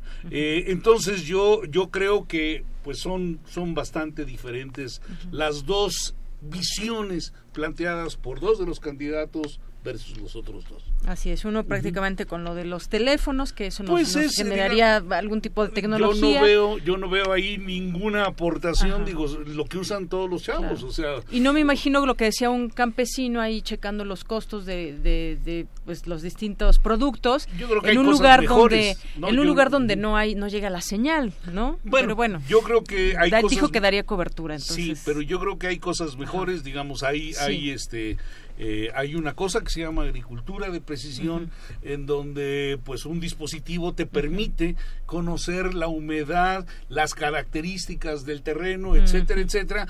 Hombre, los precios está bien saberlos, eh, pero yo creo que lo importante es qué es lo que vas a hacer, cómo vas a condicionar el terreno y qué parte de tu terreno requiere más agua o requiere más, este, eh, qué sé yo, inyección de material para, para tener una mejor cosecha. Entonces hay, hay otras aplicaciones que no las menciono, digo, no tenía por qué mencionarlas, pero eh, eh, digamos, el, el, hablar de las herramientas, bueno, pues está bien, pero no hacen a la ciencia y a la tecnología. Y otra cosa que dijo José Antonio Mid, doctor José Franco, em, que hay mexicanos altamente capacitados fuera del país. Aquí también, aquí también los hay, por supuesto. Bueno, digamos, él se refería a que existe esta diáspora, de eh, personas que están no solamente en Estados Unidos, en muchísimos otros lugares, en puestos importantes, ya sea en universidades o en empresas.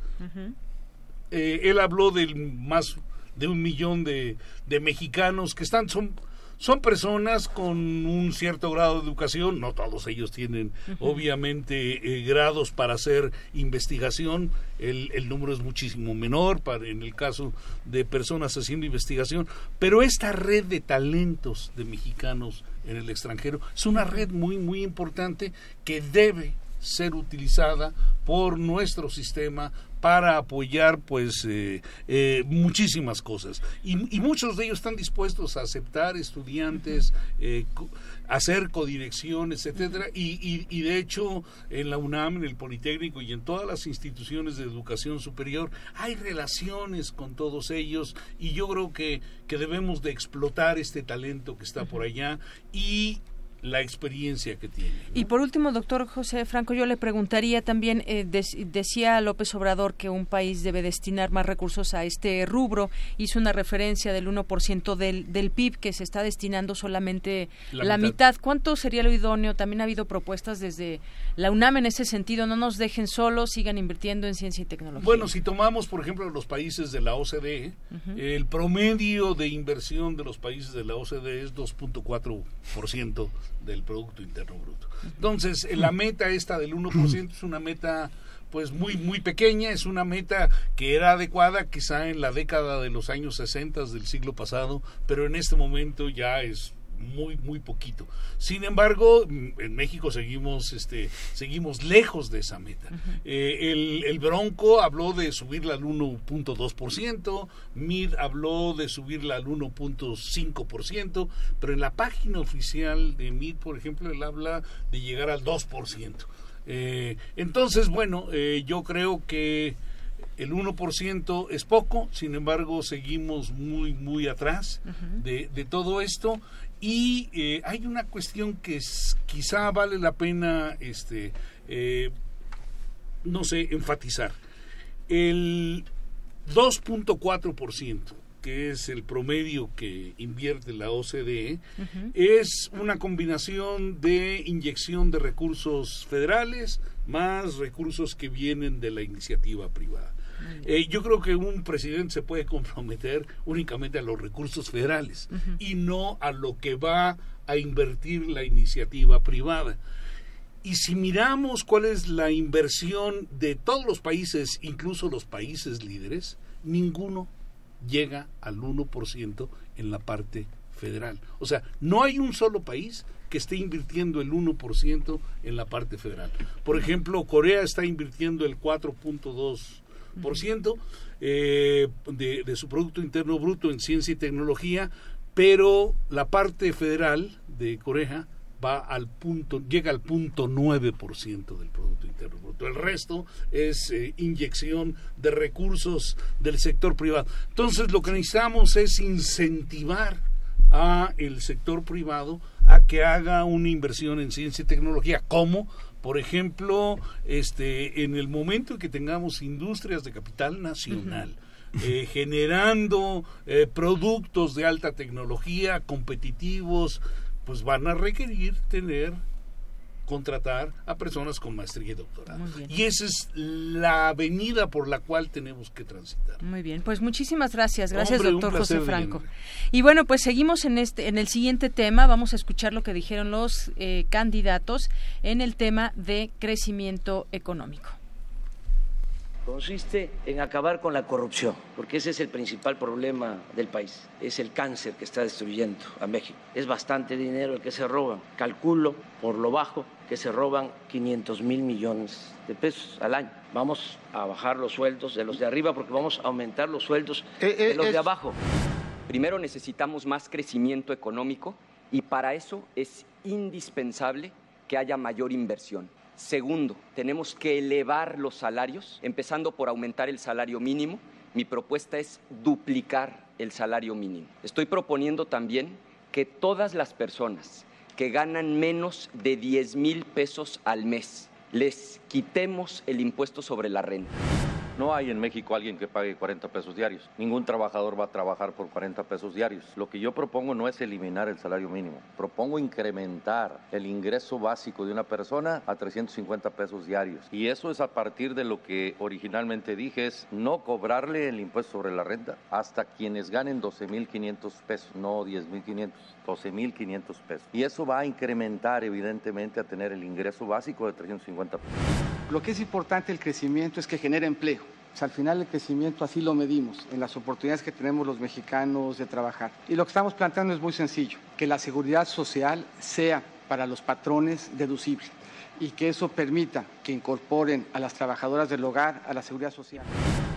Bien, pues varias, varias propuestas que escuchamos en este sentido. ¿Qué tan posible es y qué tanto se puede subir el salario mínimo? Todo el mundo quisiera que le suban el salario, pero no es tan fácil. Se tienen que pasar varios procesos. Doctor Miguel González, académico de la Facultad de Economía de la UNAM, ¿qué le parecieron estas propuestas de los candidatos? Bueno, me uno también a lo que decía anteriormente el, doctor Franco. Eh, es muy difícil en un debate que es eh, con un formato eh, que en realidad incluso se dedicó mucho más tiempo a atacarse, a decirse cosas entre ellos, que a hacer las propuestas propiamente.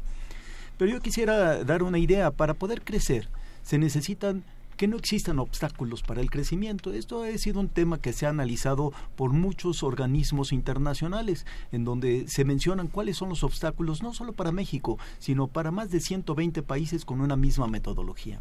Y entonces, bueno, parte de estos obstáculos están en eh, encontrar que la gente tenga la capacidad para poder desarrollar actividades de un mayor valor agregado. Y me quiero referir a esto porque realmente lo que estamos nosotros viendo no es solo resolver los problemas actuales que tiene el país, sino tenemos que ver que no estamos en una época de cambios, sino en un cambio de época. Ese cambio de época es porque el mundo se está proyectando hacia la cuarta revolución industrial con toda la economía digital. Y las decisiones que tomemos hoy no son deben de ser solamente para la coyuntura actual, sino para fincar las bases para poder entrar a esto nuevo, si no nuevamente nos vamos a quedar con tecnologías atrasadas y con una economía atrasada. Eh, el lugar común, al que se han referido pues de manera recurrente este López Obrador, también este Anaya, pues es a la corrupción, ¿sí? Pero el lunes de la semana pasada, en la Gaceta de la UNAM que traigo aquí, eh, se dio a conocer de que existe el observatorio, se creó el observatorio de la corrupción y la impunidad en la UNAM. Eh, que está integrado por el Instituto de Investigaciones Jurídicas y participa también la Facultad de Ciencias Políticas, el Instituto de Investigaciones en Matemáticas Aplicadas y en Sistemas y el Instituto Nacional de Medicina Genómica. Ellos dicen que la corrupción es una red. No se resuelve solamente con quitar a la cabeza de la red. Entonces, pensar que eh, el próximo año, como propone López Obrador, vamos a tener una cantidad, porque va a eliminar él nada más porque va a ser bondadoso y demás, y todos lo van a seguir la corrupción y va a tener más recursos, pues es lo que nos dicen aquí los especialistas de la UNAM, es meramente ilusorio. ¿sí? Es, no es posible pensar en ello. El otro tema que yo creo que es importante es de que no se trató, claro, porque no jala votos, el problema eh, de la otra contraparte que son los ingresos públicos. Bueno, los ingresos públicos significan formas de recaudación. Los impuestos. Los impuestos. Nadie quiere decir que se, se pueden aumentar porque les restaría votos. Pero claro, pero ¿cuál es la realidad? Lo que vemos es cuál es la situación de México. México, con la reforma fiscal que se hizo, logró pasar de menos del 10%, el 9% de recaudación de los ingresos que tiene el sector público respecto del Producto Interno Bruto a cerca del 15%. Pues ha sido un gran avance. Pero si nosotros vemos otros países como son Chile, como son los centroamericanos, y si nos comparamos con el más avanzado como Dinamarca, Dinamarca tiene el 45% del el PIB que son para ingresos del sector público, por lo tanto puede gastar más, ¿sí? Los únicos que se refirieron a este de manera eh, de alguna manera señalar algo al respecto, pues fueron tanto Rodríguez Calderón, el Bronco, como el propio Mid, que hablaron, Mid habló de tener una mayor eficiencia recaudatoria y de hacer un análisis de la estructura impositiva. Y eh, en el caso de, eh, del Bronco, de Rodríguez Calderón, pues habló de que debe de existir una mayor eh, coordinación entre los presupuestos y el gasto de la federación, de los estados y de los municipios, con lo cual se puede hacer una mayor aportación este, totalmente, ¿no? ¿Y los 350 pesos del salario mínimo se puede? Esa fue una de las propuestas que también hizo.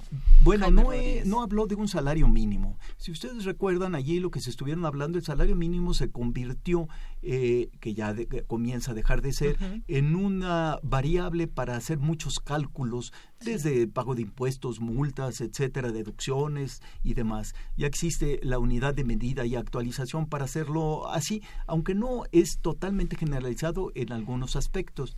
En realidad lo que se refirió Rodríguez Calderón es a tener un ingreso mínimo.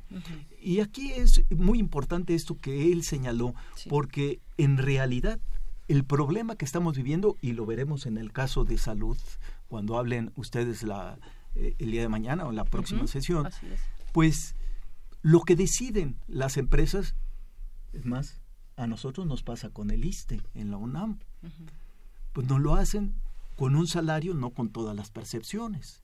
Entonces, ¿qué están haciendo todos los empresarios en el caso del Seguro Social? Dando de alta con sueldos menores, muchas veces nada más el mínimo. Y lo único es que es una bomba de tiempo porque cada nuevo trabajador, incluso los informales que están entrando, no solo entran ellos con un salario mínimo, sino entran todas sus familias, tanto ascendientes como descendientes.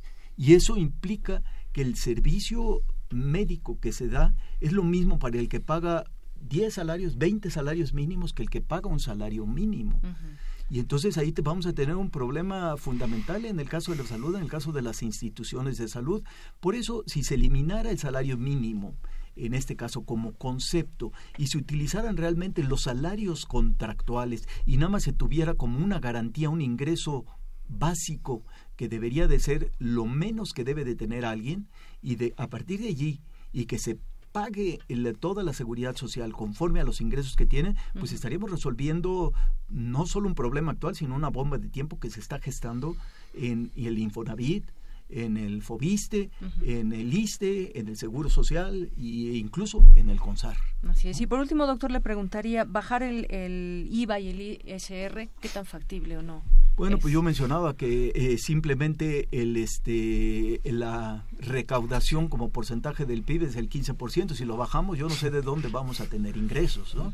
Allí sí que Mit les dio una clase porque lo conoce, cómo está distribuido el presupuesto. Y por Anaya dijo que, menos de 10 mil pesos quien gane al mes eh, quitaría el ISR. Yo creo allí, contrariamente a lo que dijo Anaya, que realmente el problema en el caso de México es la progresividad del impuesto, porque llega un momento que eh, se señaló también que los que ganan más de eh, un millón y medio, dos millones, pagan la misma tasa. Yo creo que debe haber una graduación mayor a los que tienen mayores ingresos y claro, se puede desgravar a los de menos ingresos como se está proponiendo este que ganan 10 mil pesos, pero no es posible que los que ganen pues eh, millones, ¿no? Este incluso algunos funcionarios, ¿no? Algunos eh, miembros de nuestro sistema judicial, ¿no? que ganan ¿eh? el mismo MIT, el mismo MIT, el mismo MIT. Este, pues Anaya que según esto gana 400 mil pesos, este mensuales, ¿no? Este, pues eso declaró, que declaro, ¿no? este, no es posible que gane, eh, eh, que pague porcentualmente lo mismo de que alguien gana como profesor, a lo mejor 600 mil, 800 mil pesos este al año, ¿no? Al año, no al, al año, no al mes, no, al mes. Este, claro. Entonces es un problema de gradualidad que yo creo que no se trató y que se tiene que dar. Muy bien, muchas gracias doctor. Vamos a escuchar ahora las propuestas que hubo en el tema de desigualdad y pobreza. Lo que va este, a, a moderar la indigencia y la opulencia, como diría Morelos, es eh, el combate a la corrupción, acabar con la corrupción. Cómo este, llevar a cabo acciones para eh, combatir la pobreza, acabando con la corrupción y destinando todo lo que se ahorre a impulsar el desarrollo, a la creación de empleos y también a programas de bienestar. Hay que hacer trabajar a la gente, hay que separar vulnerabilidad de asistencialismo. La vulnerabilidad es el adulto mayor que ha generado eh, lo que hoy México es, hay que apoyarlos. A la madre soltera, a la gente que tiene una discapacidad, pero no a todos. Hay mucha gente floja en este país que está recibiendo. Hay 6.800 acciones en todos los gobiernos, desde el municipio hasta el gobierno federal, y todas ellas, y no hemos acabado con la pobreza. Yo pretendo terminarla poniéndolos a jalar, a trabajar. Lo primero que hay que entender es que la mejor política social que existe es el empleo, el trabajo bien pagado. Nada sustituye un empleo bien pagado. Y para eso estoy proponiendo un sistema de protección social universal. La clave es dejar de utilizar los programas sociales para controlar política y electoralmente a la gente en pobreza y verdaderamente ayudarles a salir adelante. Yo fui secretario de Desarrollo Social y durante mi gestión 2014-2016 salieron dos millones de personas de la pobreza, tanto de la pobreza moderada que se llama como de la pobreza extrema, dos millones. Y eso quiere decir que el enfoque que entonces se utilizó es lo que debiéramos de hacer hacia adelante y eso es lo que recomienda la Coneval, que la Estrategia Nacional de Inclusión siga hacia adelante. Bien, pues estas fueron las propuestas en el tema de desigualdad y pobreza y le doy la palabra al doctor Reinaldo Ortega, investigador del Colegio de México y experto justamente en estos temas, en pobreza y desigualdad. Doctor, pues, ¿qué le parecieron estas propuestas? Pues e, es muy interesante. Nosotros en el, en el Colegio de México hicimos un, un grupo de investigadores, un, una serie de estudios sobre las desigualdades que se acaban de, publicar. Y en el caso particular yo hice un análisis junto con la doctora Fernanda Somano sobre las plataformas, lo que decían los partidos sobre las desigualdades. Y lo que nos encontramos es que hay un enorme silencio sobre las desigualdades. Se habla de la pobreza, pero la pobreza y las desigualdades son dos cosas distintas. En el debate otra vez se habló de la pobreza, de los, los pobres extremos, de que hay más de 50 millones de mexicanos que están en la pobreza y 10 millones de personas que están en la pobreza extrema, pero no se habla de las enormes desigualdades que existen. Y estas desigualdades desafortunadamente han ido aumentando, han ido creciendo. Por poner solo un ejemplo, las personas en México que tenían estudios medios y superiores ganaban en 2007 más de 50 pesos la hora. Hoy ganan 34 pesos. Ya no digamos las personas con los ingresos menores, entonces eh, que siguen ganando como 19 pesos este, por hora. Entonces hay, hay, una, hay una situación muy grave que ninguno de los eh, candidatos presentó, que es el empobrecimiento de buena parte de la población. Eh, incluso de las personas antes se decía, bueno, una vez que se tiene educación se van a tener, que también lo, insistieron varios, una vez que se tiene educación se van a tener mejores salarios. Eso no ha ocurrido en México. Lo que ha ocurrido en México es un enriquecimiento de unos grupos muy pequeños, mientras el empobrecimiento de la mayor parte de la población. O sea, hay más ricos cada vez y más pobres. Y, cada y, y, lo que es más grave, no hay movilidad social. O sea, en México, de, si una persona nace pobre, es muy probable que sus hijos van a seguir en esa situación. Y si una persona nace rica, es muy probable que sus hijos van a mantener esa posición de privilegio. En México solamente del quintil más bajo, es decir, del 20% de la población más pobre, solo el 2% de esas personas pueden llegar a ascender socialmente. Mientras que en otros países como Canadá, Dinamarca, entre el 13 y el 11%. Sigue siendo muy pequeño. La movilidad en el mundo ahora se ha hecho una, una cosa muy difícil este hay un el sistema económico mismo ha generado enorme riqueza por parte y una enorme concentración de la misma. Eso es solamente para hablar de la riqueza de la, cuestión de ingreso. Pero también si lo vemos en términos regionales eh, ahora en un momento vamos a hablar también de cambio climático. Es muy probable que los bueno sabemos que las regiones que van a sufrir la mayor número de inundaciones en México las mayores digamos, eh, tragedias por, por, por la cuestión del cambio climático, son también las regiones más pobres del país. Y no tenemos en este momento políticas públicas, ninguno de los que nos habló de políticas públicas adecuadas para esta, para, esta situación. Entonces, sí es, es muy preocupante desde mi punto de vista, por una parte, que las mismas plataformas, ya no digamos en los debates, pero en las plataformas de los partidos no se han atendido problemas centrales que está enfrentando el país y no se han presentado propuestas adecuadas. Aquí ya el profesor nos habló sobre el problema fiscal. O sea, es, es evidente que con los recursos que tiene en este momento el Estado no se puede avanzar. que, que, que, es, que es fundamental una reforma fiscal y que los trechos más altos, o sea, es, es ilógico que una persona o un, empresarios del tamaño, el hombre, uno de los hombres más ricos del país, Slim o Zambrano, paguen los mismos impuestos porcentualmente que las personas que ganan más de un millón de pesos. O sea, e, e, esas personas ah, no, no, es, no es viable un país con esta situación que lo que está haciendo es acrecentar las desigualdades y, y, evidentemente, pues como no hay recursos, pues no se pueden invertir en educación, no se puede invertir en ciencia y tecnología, no se puede invertir en infraestructura. O sea, es, es, es muy clara la, la ecuación. Lo que me sorprende también en el caso del, del exsecretario de Hacienda, es que conociendo el problema, pues se mantiene en el discurso de pues hay que seguir como estamos, hay que seguir haciendo lo mismo que hicimos. o sea, sacamos a dos millones de la pobreza extrema. A ver, señores, si el problema es de 50 millones de personas, que, o sea, lo que implicaría eso es que se pasen las próximas seis generaciones, o sea, los próximos 50 años tratando de sacar de dos millones y dos millones de pobres extremos. O sea, esa no es una solución, no, no, no, es, no es un país viable en esos, en esos sentidos. Si se quiere un país viable que disminuya las desigualdades, pues se tiene que hacer lo que es países como países no muy ricos, Portugal, España, lo, lo, lo hicieron en, en, dos generaciones. ¿Qué, qué, ¿Qué tuvieron que hacer? Universalizar la educación y universalizar la salud y establecer pensiones para eh, incluso para personas que no pudieron cotizar. ¿Cómo? Pues construyendo una fiscalidad adecuada. O sea, no es tampoco no es tampoco una ciencia eh, tan compleja. Lo que pasa es que hay intereses que se han beneficiado del modelo económico existente y de la situación existente. Y esos intereses han impedido que se hagan las reformas. ¿Por qué se llevó a cabo esta reforma fiscal de la que nos habló el, profesor, que se pasó del 9 al 15%? Básicamente porque hubo un acuerdo político entre el PRI y el PRD para pasar otro tipo de reformas. Si no hubiera habido ese acuerdo político, la fiscalidad sería, se, sería y estaríamos en una situación mucho peor. Entonces, hay una necesidad muy clara de que si se quiere avanzar en el país, pues se tiene que atender esos problemas.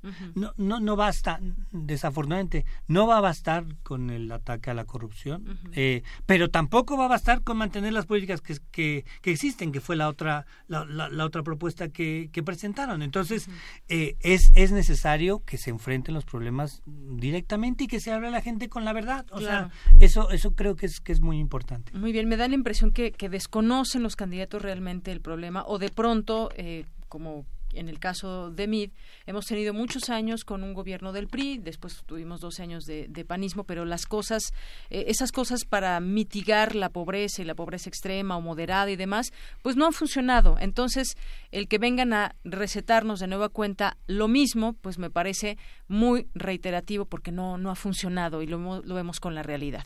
Muchas gracias, doctor. Y vamos ahora a escuchar las, eh, las propuestas que tuvieron los candidatos en el tema de educación. Adelante. El padre y la madre tienen que dejar de ser pasalones y alcahuetes con los hijos y ayudarle al maestro. Hay que regresarle el poder al maestro, no a los sindicatos.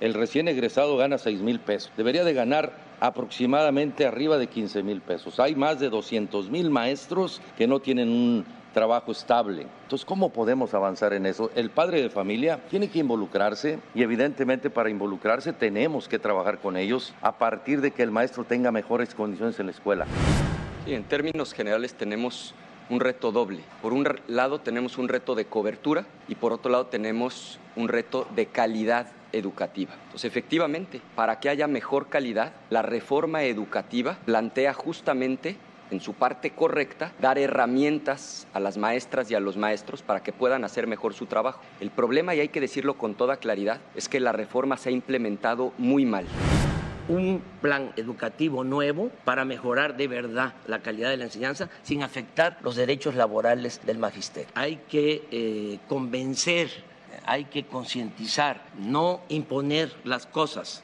como lo hicieron. Cancelar la reforma educativa implica cancelar el futuro de tus hijos, implica echar por la borda la posibilidad de que aprendan inglés, implica echar por la borda la tecnología y que me oigan muy claro los maestros. Yo estoy absolutamente de sus lados, les voy a pegar mejor, van a tener absoluta certeza laboral, junto con Nueva Alianza vamos a hacer equipo. Bueno, pues platiquemos de esto con el doctor Ángel Díaz Barriga del Instituto de Investigaciones sobre la Universidad y la Educación, el ISUE. Cancelarla o no, por ahí hubo esa propuesta de López Obrador, pero sobre todo, pues, ¿qué le parecieron esas propuestas, doctor?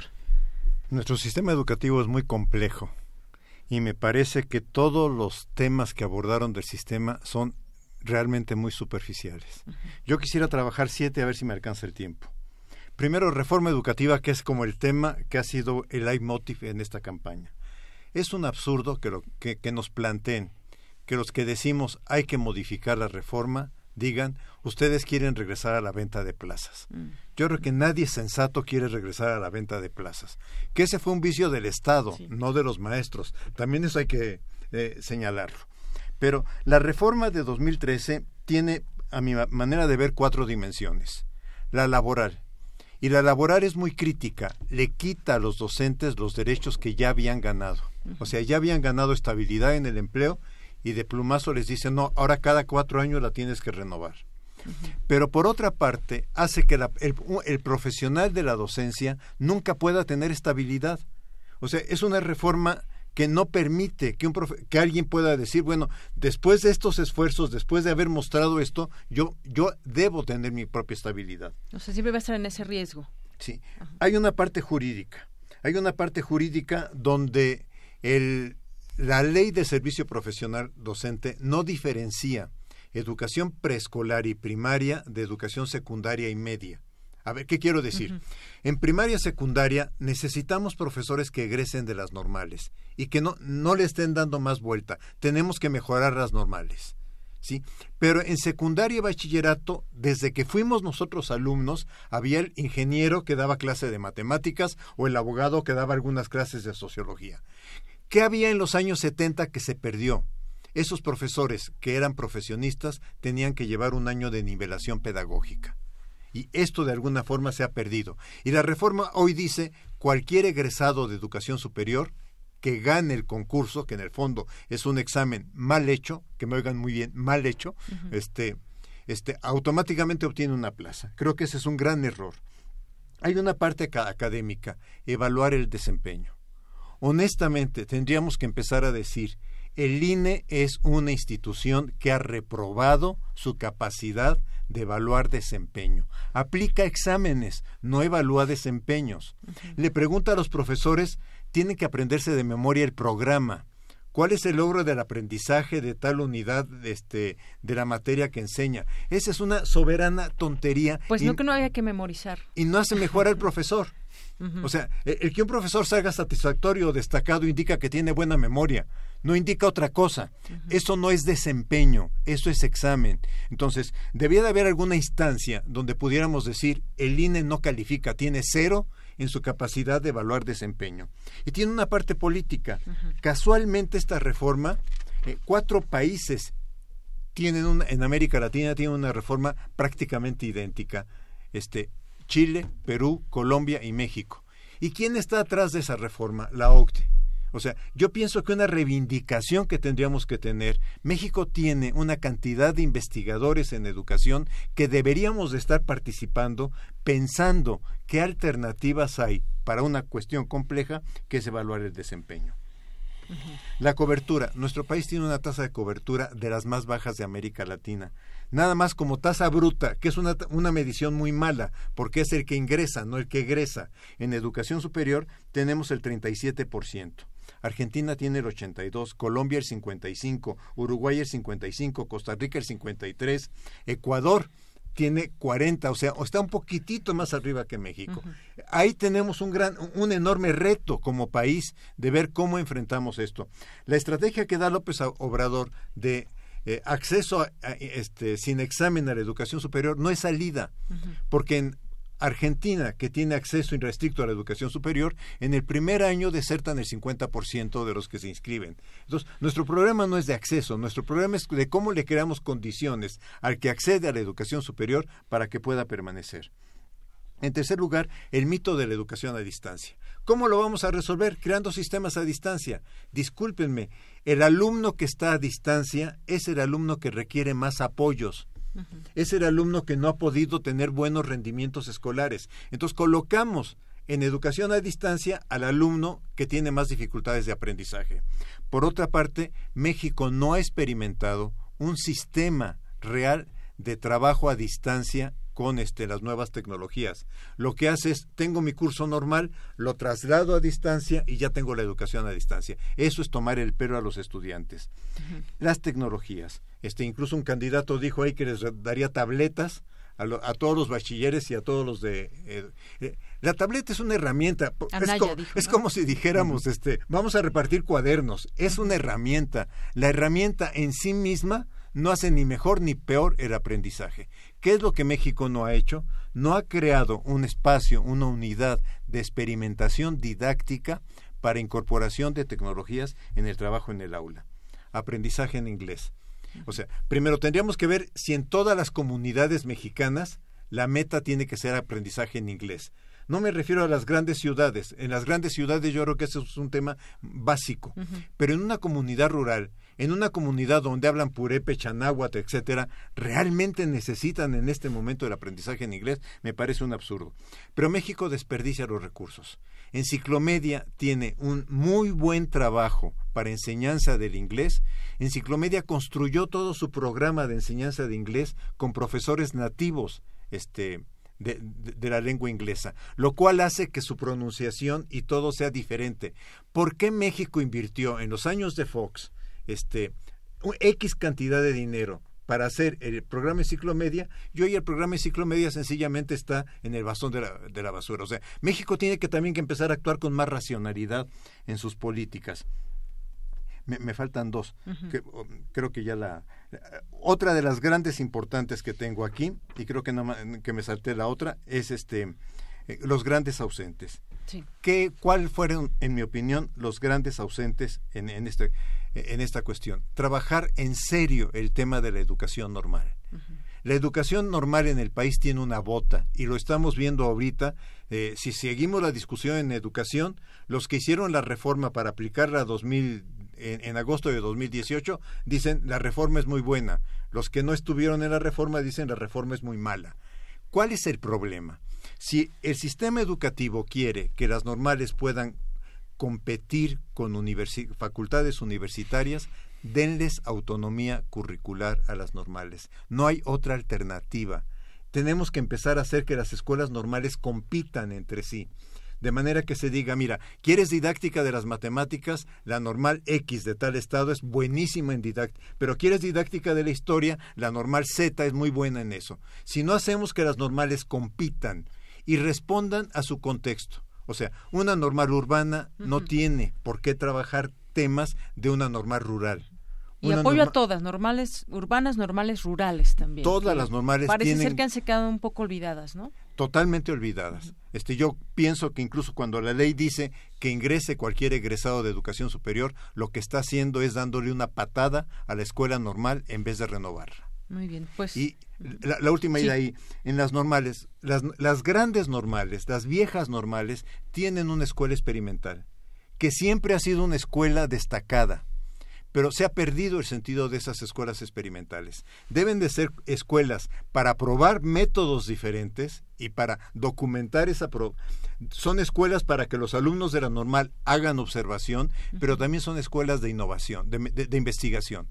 Este, y yo pienso que en este momento renovar las escuelas normales es una tarea urgente del próximo gobierno. Muy bien, pues bueno, nos deja bastante claro este concepto que queremos entender de la educación con los candidatos, cómo, cómo lo están entendiendo y de ahí pues derivan sus propias eh, propuestas. Vamos ahora con el tema de desarrollo sustentable y cambio climático.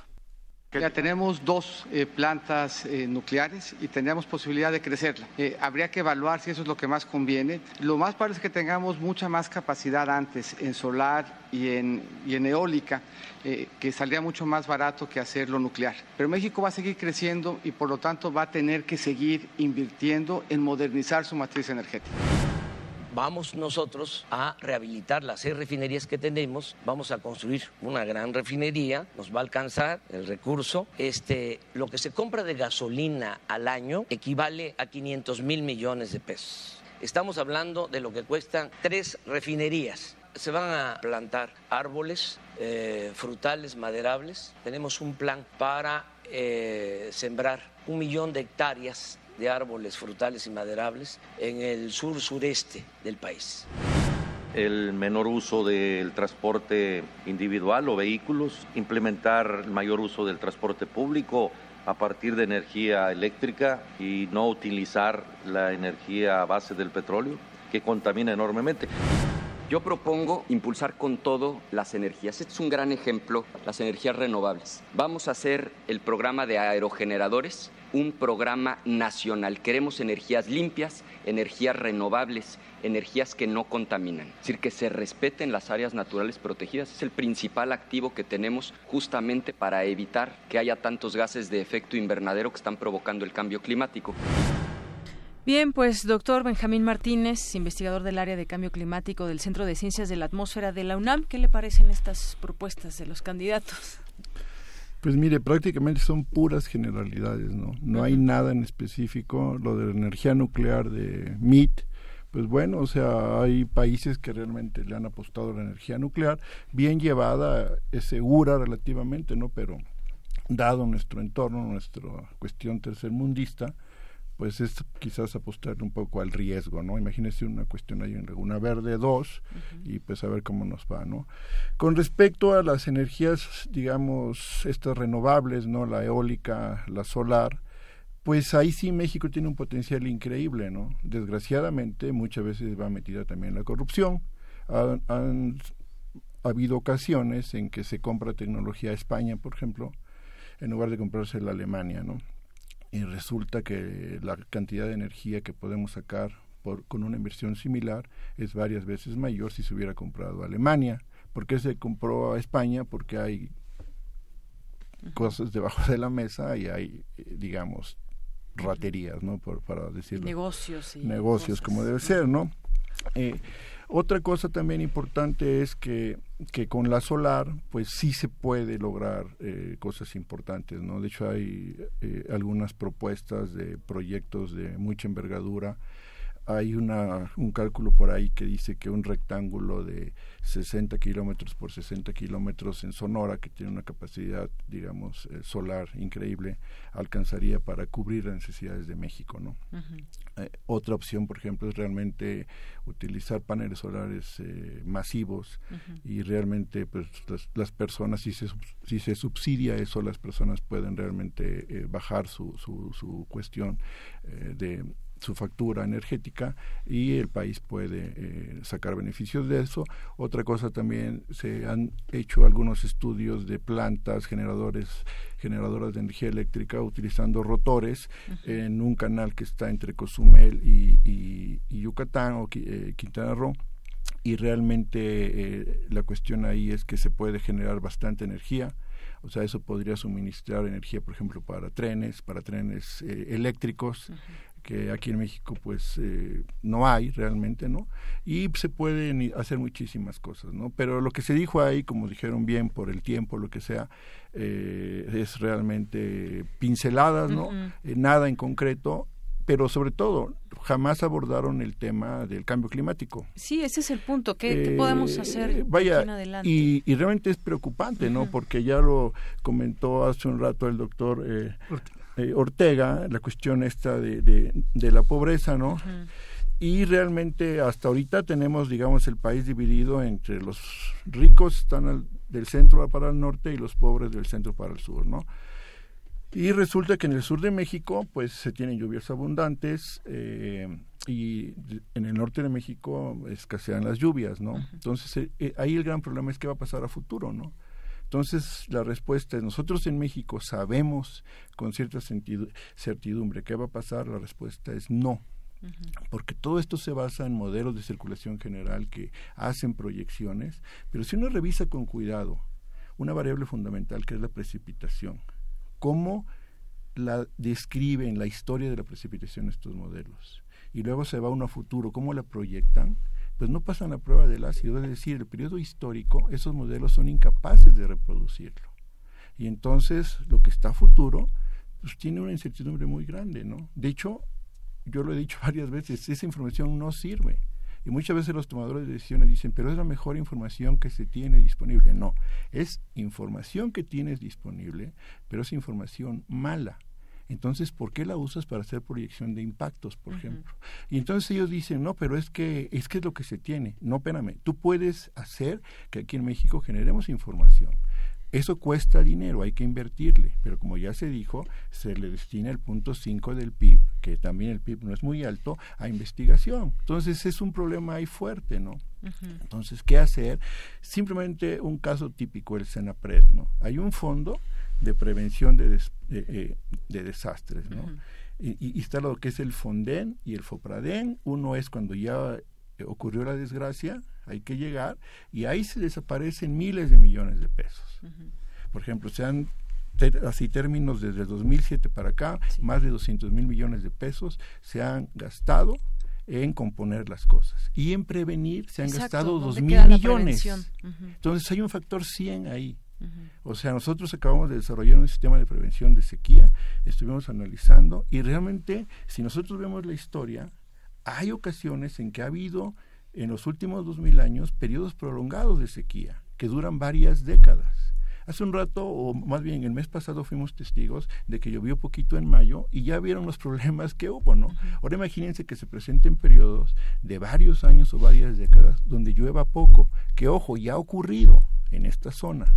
Y entonces no quiero ni pensar los problemas que le va a acarrear al próximo presidente o los próximos presidentes, porque estamos hablando en el largo plazo. Así es. Bueno, pues muchas gracias también, doctor, por esa participación. Yo les quiero agradecer a los cinco, ya se fue aquí el doctor Pepe Franco, que también nos acompañó, porque quisimos hacer esta mesa con la finalidad de escuchar voces expertas que conocen de estos temas. La vez pasada decíamos, cuando hablamos eh, después del segundo debate, que vamos a a, hacer llegar este programa a los candidatos para que escuchen estas eh, distintas ópticas y conocimiento que, que, hay, porque el conocimiento lo, lo hay, propuestas existen en México, que mejor de instituciones como la UNAM, el Colegio de México también, que hoy participa con nosotros. Eso es importante, yo creo que, que, que todas estas propuestas que queremos para un país vengan de un lado completamente del conocimiento. Así que, pues yo les quiero agradecer a, a ustedes. Ojalá que alguien de, de, los equipos, de los candidatos nos escuche y pues de pronto puedan tener esa posibilidad de acceder a todo este conocimiento, porque pues sí, se toma, dos horas no se puede discutir definitivamente, pero nos dejan entrever un poco de lo que de, de, las ideas que tienen para este para este país. Son solo algunos de los temas, son muchos otros los que los que se han tratado en debates y ya propiamente en sus campañas.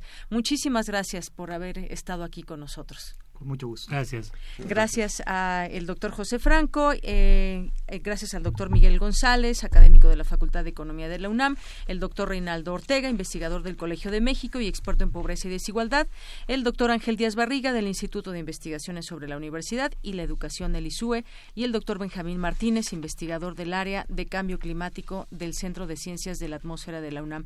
Además, si no me equivoco, no es la primera vez que platicamos con algunos de ustedes porque eh, pues hay que darle seguimiento siempre, no solamente cuando se está en campaña, a todos estos temas, estas propuestas, algunas ya convertidas en reformas estructurales, así les han llamado en este sexenio. Pues muchísimas gracias por su participación.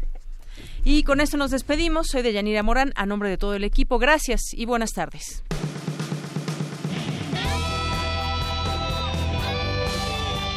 Prisma RU. Relatamos al mundo.